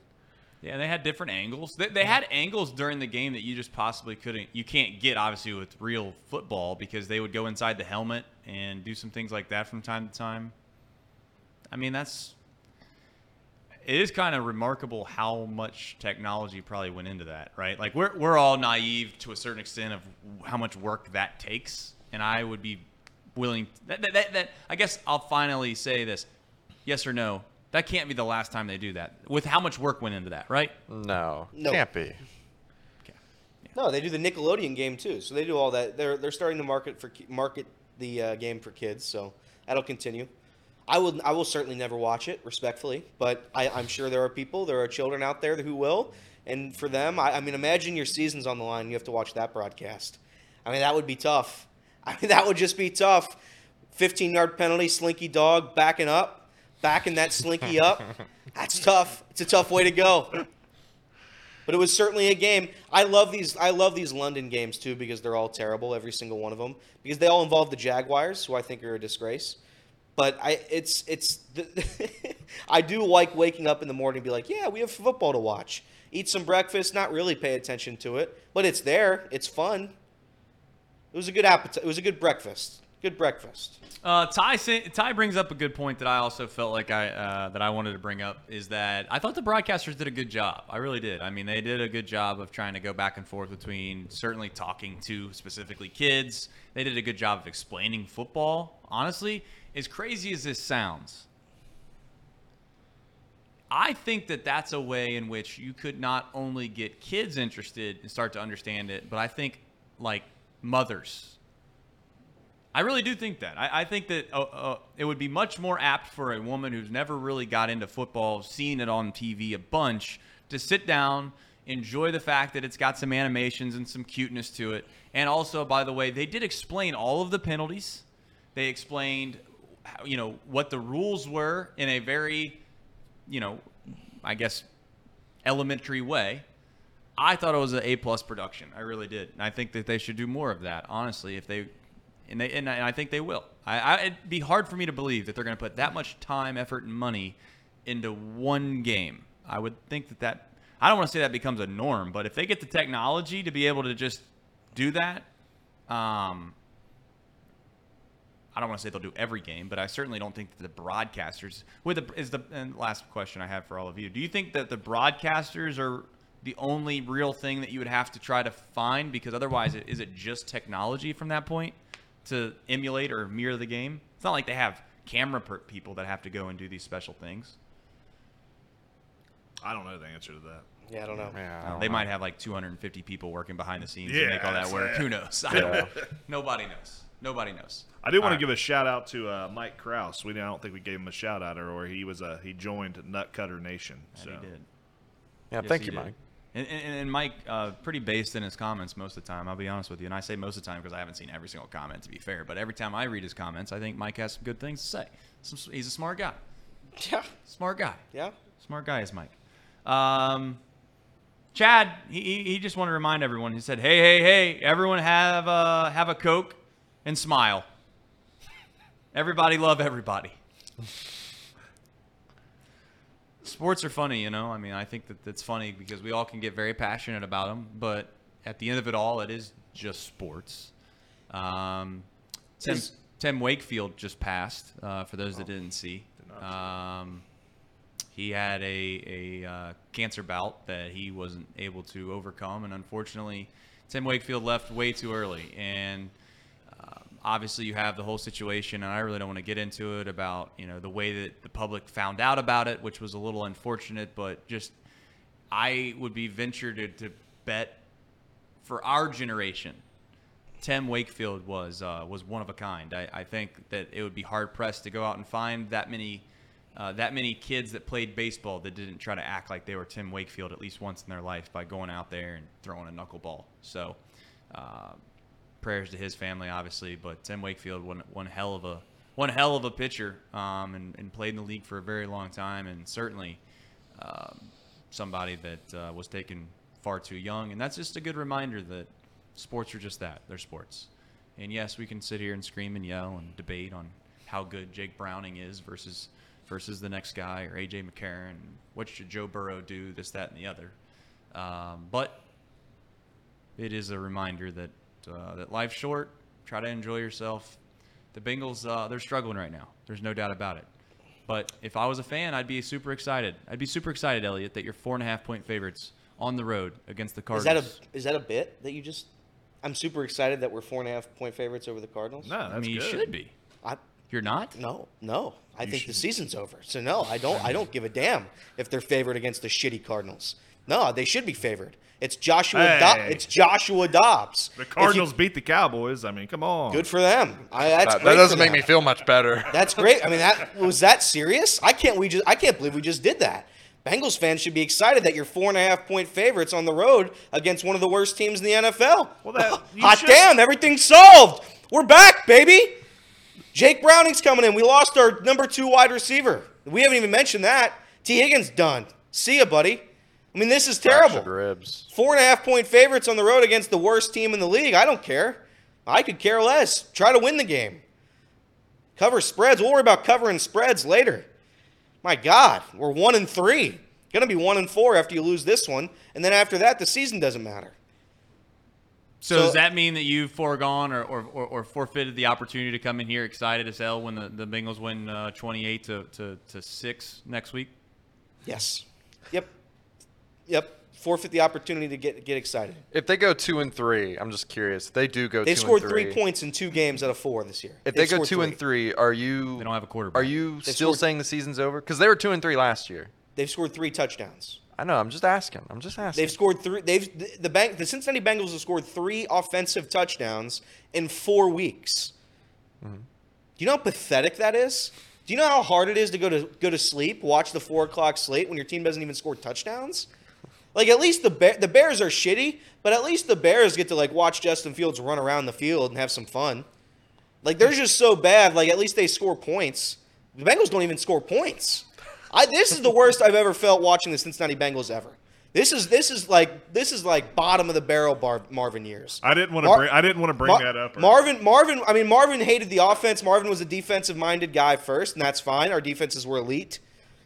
But it was like, uh, Mar- you always know what you get with Marvin. On third and down and anything longer than 10, you're running the ball. Uh, on second down, you're always throwing it medium, and it's like on first down, it always a little be a short guy. So I knew what Marvin was going to play, and that method worked for a little bit. But This is terrible. I mean, this is truly terrible. I haven't felt worse uh, about a Cincinnati team in a long time. And this is the thing about expectations. The, the best part about this Reds team was that they were supposed to be the worst team in the league. That was the best part about this Reds team because every single win, you proved everybody wrong. It, it made it so much more fun. The Bengals having high expectations ruins this season because I expected them, and I genuinely said I thought they were going to win a Super Bowl this year. I thought they had all the pieces. I thought we paid our quarterback. I thought the vibes were high. We pay Orlando Brown Jr. We did everything uh, assuming we needed to do. We fixed the offensive line. Irv Smith, I know everybody wanted a tight end, and that's fair. We didn't get our tight end. But right now, this is bad, man. I mean, this is bad. You win one. You win one game this year. I don't think that'll be what happens. I think the Bengals will probably win eight games. But this is a disaster. So no, if you're asking me if I'm really excited about being four and a half point favorites over the Arizona Cardinals, when you're one and three, nah. That's. I mean, I no, I'm, I'm not excited about that. Is it wild to Is- think that you just said that you think the Bengals are going to win eight games this year? And I would, I, I, I- I would say that if they, if they're able to win, if they're able to win nine, that they have a puncher's chance to get in the postseason. Eight would be the ceiling No, at okay. this point. Gotcha. Hmm. I mean, mark it down. Randy said it best in the chat. October second. They've given up 100, 2023. They've given up 175 plus yards on the, on, on the ground four, three out of the four games. They've scored three offensive touchdowns in four weeks. This isn't a team that you get to say is a Super Bowl contender when they've looked this bad. You you lose that right. You lose that right. At some point, games matter, and this isn't a small sample size. You're four weeks in. You are four weeks into the NFL season, and your team doesn't look like you play in the same league. I watched the Chiefs' offense last night. It's not even the same sport. I mean, it's really not. What, I've seen from the Bengals this week and what the Chiefs are able to do, I know a lot of it's on the on the refs or whatever you want to say, but it's just they, they, their ability to move the ball at will whenever they want is just crazy to me. And I watched the Bengals, and I haven't been able to see that. And it, it, Reed said that the AFC North was going to get like three or four playoff teams. LOL. AFC North is the worst division in the sport. AFC North's a joke. the Colts are better than us. The, Yeah. the, the, the Indianapolis Colts are better than the Bengals right now. Are. Absolutely, they are. Jaguars better. Can't say the Titans aren't better. So I, I, the Texans are certainly better. The, that the AFC South, which was going to be the world's biggest joke, is, is significantly better than the AFC North. The Browns don't have their starting running back. They don't have their starting quarterback. They've got a good defense, but at, what, at some point you have to score. Trent Dilfer, you can't out, you can't not win games in the NFL and still win. Whatever he said, you have to you have to score points. The Steelers are bad. Kenny Pickett's a bad quarterback, and unfor- I don't know who their backup quarterback was yesterday. Trubisky still. Was that Trubisky? Yeah. Yikes. That's another point for Trace. I don't think Trubisky's better than Browning either. That's another point for Trace. Good work, Trace. Ravens are banged up. I think the Ravens are pretty good, but I, I don't think the Ravens are Super Bowl contender. I look at the Buffalo Bills yesterday, walloping on the on the best team, what I thought in the NFL, and the Miami Dolphins. Bills look like Super Bowl contenders. Chiefs look like Bills Super Bowl contenders. Bills are good. Cowboys look like Super Bowl contenders. Cowboys are good. Eagles look like Super Bowl contenders. 49ers Super Bowl contenders. I uh, there's I would say there's like three teams that have just looked like they don't even belong in the same sport, and it's the Bengals, it's the Bears, and it's the Broncos Yikes. and the Panthers. Shout out to the Panthers. They're bad. They're really bad. If I was a Panthers fan, I wouldn't feel good about myself. But that's how I feel.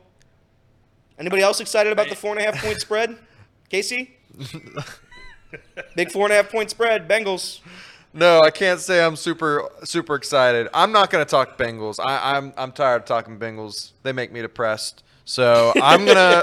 I'm, I just want to shift the conversation the last three minutes to C.J. Stroud. I think he's the biggest surprise for me this weekend. I mean, he just 300 yard game, two touchdowns, with a team that just looks, you know, like they got nobody except C.J. Stroud. That's pretty good. That's pretty impressive. I mean, they. I guess the Steelers just stink. They can't score at all, but 30 points on the Steelers defense is pretty darn good. I will say this about the Texans. I mean, DeMeco Ryans' first year head coach. The defense really didn't look great the first week or two, and now they're the last couple weeks they've looked good. And I mean, he was he was the captain of that 49ers defense for a long time. So to add maybe. to add salt to the injury, Elliot, we got to play the AFC South this year. So Yeah, That's I, fun. I, I, I mean, you can't look at this season right now and say you have anything but misery. You felt anything but misery. I, if I'm the Bengals, we bench Burrow, whatever. You get Browning, uh, and we'll see what we can do from there. But right now, the Bengals are dead. Everybody's dead. I'm just trying to survive. I, I texted my I texted I, I I forget who I texted yesterday. It was my it was my grandma texted me during the Bengals game, and she said, uh, "Bengals are dead," and I said, "Yeah." Uh, But just like the red, the Reds got us to NFL football. Can the Bengals get us to Halloween? Maybe that's a maybe that's what we can strive for. Can the Bengals get us to Halloween this year? That'll be fun. Because once Halloween happens, really the year gets good. Because Halloween comes, it's spooky season, then you know Thanksgiving's just a month away, Christmas is two months away. So the vibes are all good from from Halloween to Christmas. So can the Bengals get us to Halloween this year? That's the new bar. That's what we're that's that's our goal. Fair enough. Uh, I actually am on the CJ the CJ Stroud train. I, I, I really, I mean, it, clearly you should be if you watched him play even of late. And the fact of the matter is, is I think the guy has. Uh, I, I guess when you don't get a chance to see someone play a bunch when they're obviously in college, you see bits and pieces of it, and then on top of that, you don't really get a chance to see the makeup. The kid actually went through some adversity at, at Ohio State. Certainly, been, he was called soft. He was called not not a big game quarterback. He got called all those types of things because he got beat twice by Michigan, right? And he lost. Uh, he lost against uh, Georgia, but again, to be fair to him, that, that game against Georgia, he played about as well as the quarterback could possibly play in it. And uh, and for all intents and purposes, he's got the Texans uh, believing believing that they they're going to go and win football games. Um, so kudos to him. If you didn't get a chance, the cherry on top, uh, presented by United Dairy Farmers, is going to be his interview uh, that he did yesterday, and he's talking about something unique. He's talking about the fan perspective of what it's like when your team is playing well or they're not playing well. That ain't flying from like anybody in this building. I want them to know like we find our tails off every day to make sure y'all walk around with Texan gear pride. Like y'all, y'all walk around with that swag that we walk around with when we get a dub. Um, and for me, that's I take that real personal because uh, I don't like being bagged on by my teams. Like when my Lakers lose, I'll be pissed. So, so like I, I take I take that stuff real serious, man. And it's up to us to to work every day and put the work in. And um, like you've seen, I mean, them, the Steelers fan came came and they showed out today in our stadium, and we sent them home. Um, and I think our our fans felt the energy. Like, man, we ain't, we ain't playing today, like from the get go. So um, I just want to say, man, like we're gonna keep like we're gonna keep fighting every day, just so y'all can walk around with that swag. Um, I think that's huge, man, for this team. That's something that we want to keep building on, and um, it's a blessing to be able to be in Houston, like a great town uh, with a lot of stuff to do, great people, uh, hot, Southern hospitality to its finest, um, and I'm falling in love with the city little by little. So um, it's a blessing. Thought that was refreshing to hear. Guy talking about not only uh, not only the way that he feels like that they want to play for their fans, but just the fact that the players are fans too of other franchises, and he doesn't like when he gets bagged on when his team doesn't win, so he wants to make sure that he wins so the Texans fans can walk around with some pride. I thought that was pretty neat. I thought that was pretty cool. Well, we do a show every single day, Monday through Friday, from 10 AM, to 12 PM. P. Vibes are relatively low around here. But I got to be honest. If you didn't look at the lines going into next week and you didn't find a little bit of solace, a little bit of pride, a little bit of happiness in the fact that your What is team's- this? What? I don't even understand. I don't even team's- understand this bit. That your team's actually favored in the NFL. This I is the be- dumbest thing I've ever heard. Be- I'd the team looks abysmal. I don't. I, what are we talking about? be- Four and a half point spread. I'd be pretty happy about They that. They can't win games. They can't score points. I don't give a damn if they're favored by 30 because they're not covering any spread. What are we saying? We're, fa- we're everybody takes solace that the Bengals are favored in the game against the worst team in the league. I, what are we doing? I mean, what are we doing? Where's my guy Reed when I need him? Because what are we doing? And poor Reed, by the way, I can't imagine the misery that he sat through in Nashville yesterday. He was at Oh, that game. man. He paid double the price he could have for that ticket. And, and he sat there and he watched perhaps the biggest embarrassment I've ever seen to the Cincinnati Bengals. But hey, let's all get some ice cream because the Bengals are four and a half point favorites over the worst team in football. Everybody smile. Everybody smile. I guess that's just the way that you got to feel if your team's down and out, and that's the way that they can make you feel. But again, for a team that hasn't looked like they could beat a powder puff team in the last four weeks, I, I'd take some solace in the fact that uh, my team's good enough to still be favored in the NFL, and that they are. So they can find their way back. Maybe they can score more than 12 points. Being a favorite, if but find being a way to happy, win- being happy about being a favorite by four and a half points against the worst team in the league when you're one and three and you don't score points. That's similar. That's a similar feeling to being shot three times in the chest and somebody going out. Here's an Advil. I would say that it's more like getting Here's a low dose. and- Here's a low dose aspirin to cure your gunshot wounds. That's a, that's essentially what you're telling me to be happy about. I would suggest that it's more like getting shot three times. And then after two weeks of staying at the hospital, you get to walk out and you get to realize that you still get to live. You still get to live life because you know what? What? Two This and is three. preposterous. Two and three in the NFL is not Just dead. let him, let him wrap up the show. I don't want to wrap. No, I'm not going to let him wrap up the show like this. I refuse to let him wrap up the show like this. I don't get to be happy because the Bengals are favored on the road against the worst team in the sport. No, I'm not excited about it. I just got shot five times in the head, and Trace just reached out and gave me a warm towel and said, "Here, hope that helps." The, the Cincinnati Bengals, might I remind you, last year, last year, that I don't know, were a play away from going to the Super Bowl. They were two and three. So next week, They scored points though. That team scored next points. Next week, uh, everything I just said was objectively uh, 100% a fact. Yeah, they scored points. No though. opinions, no irrational decision team making. Team that was healthy. No overthinking. Just those are the year facts. The Bengals last year were two and three. The Cincinnati Bengals, like it or not, they're favored in the NFL to win a football game next week, and if they do, and when they do, they'll be two and three. The question of the day is, can they find a way to get Joe Burrow back to being what Joe Burrow is and was? I don't know. We'll all find out together, but we'll talk about it for the rest of the week. Our time is done. I much appreciate you coming in here every single day and enjoying us, enjoying yourself, and having fun in the chat. But until next time, which is tomorrow, by the way, tomorrow, for those that are wondering, Tom, he will be back next Monday. Perhaps we can find a way to get Tom on the show tomorrow. We'll see what his thoughts are. Got Kyle Kasky as well tomorrow. We'll see what he has to say. But until then, enjoy your Monday. It's beautiful outside. The weather's great. I know we didn't get a chance to do the locals at 11. We'll do them tomorrow. But I can tell you right now, I hope it rains. it's a beautiful day outside. If you live in Cincinnati, go enjoy it. I Touch touch some grass, as they say. I hope a hurricane comes a blowing. Till next time, much love. 10 a. We'll see you tomorrow. 12 p.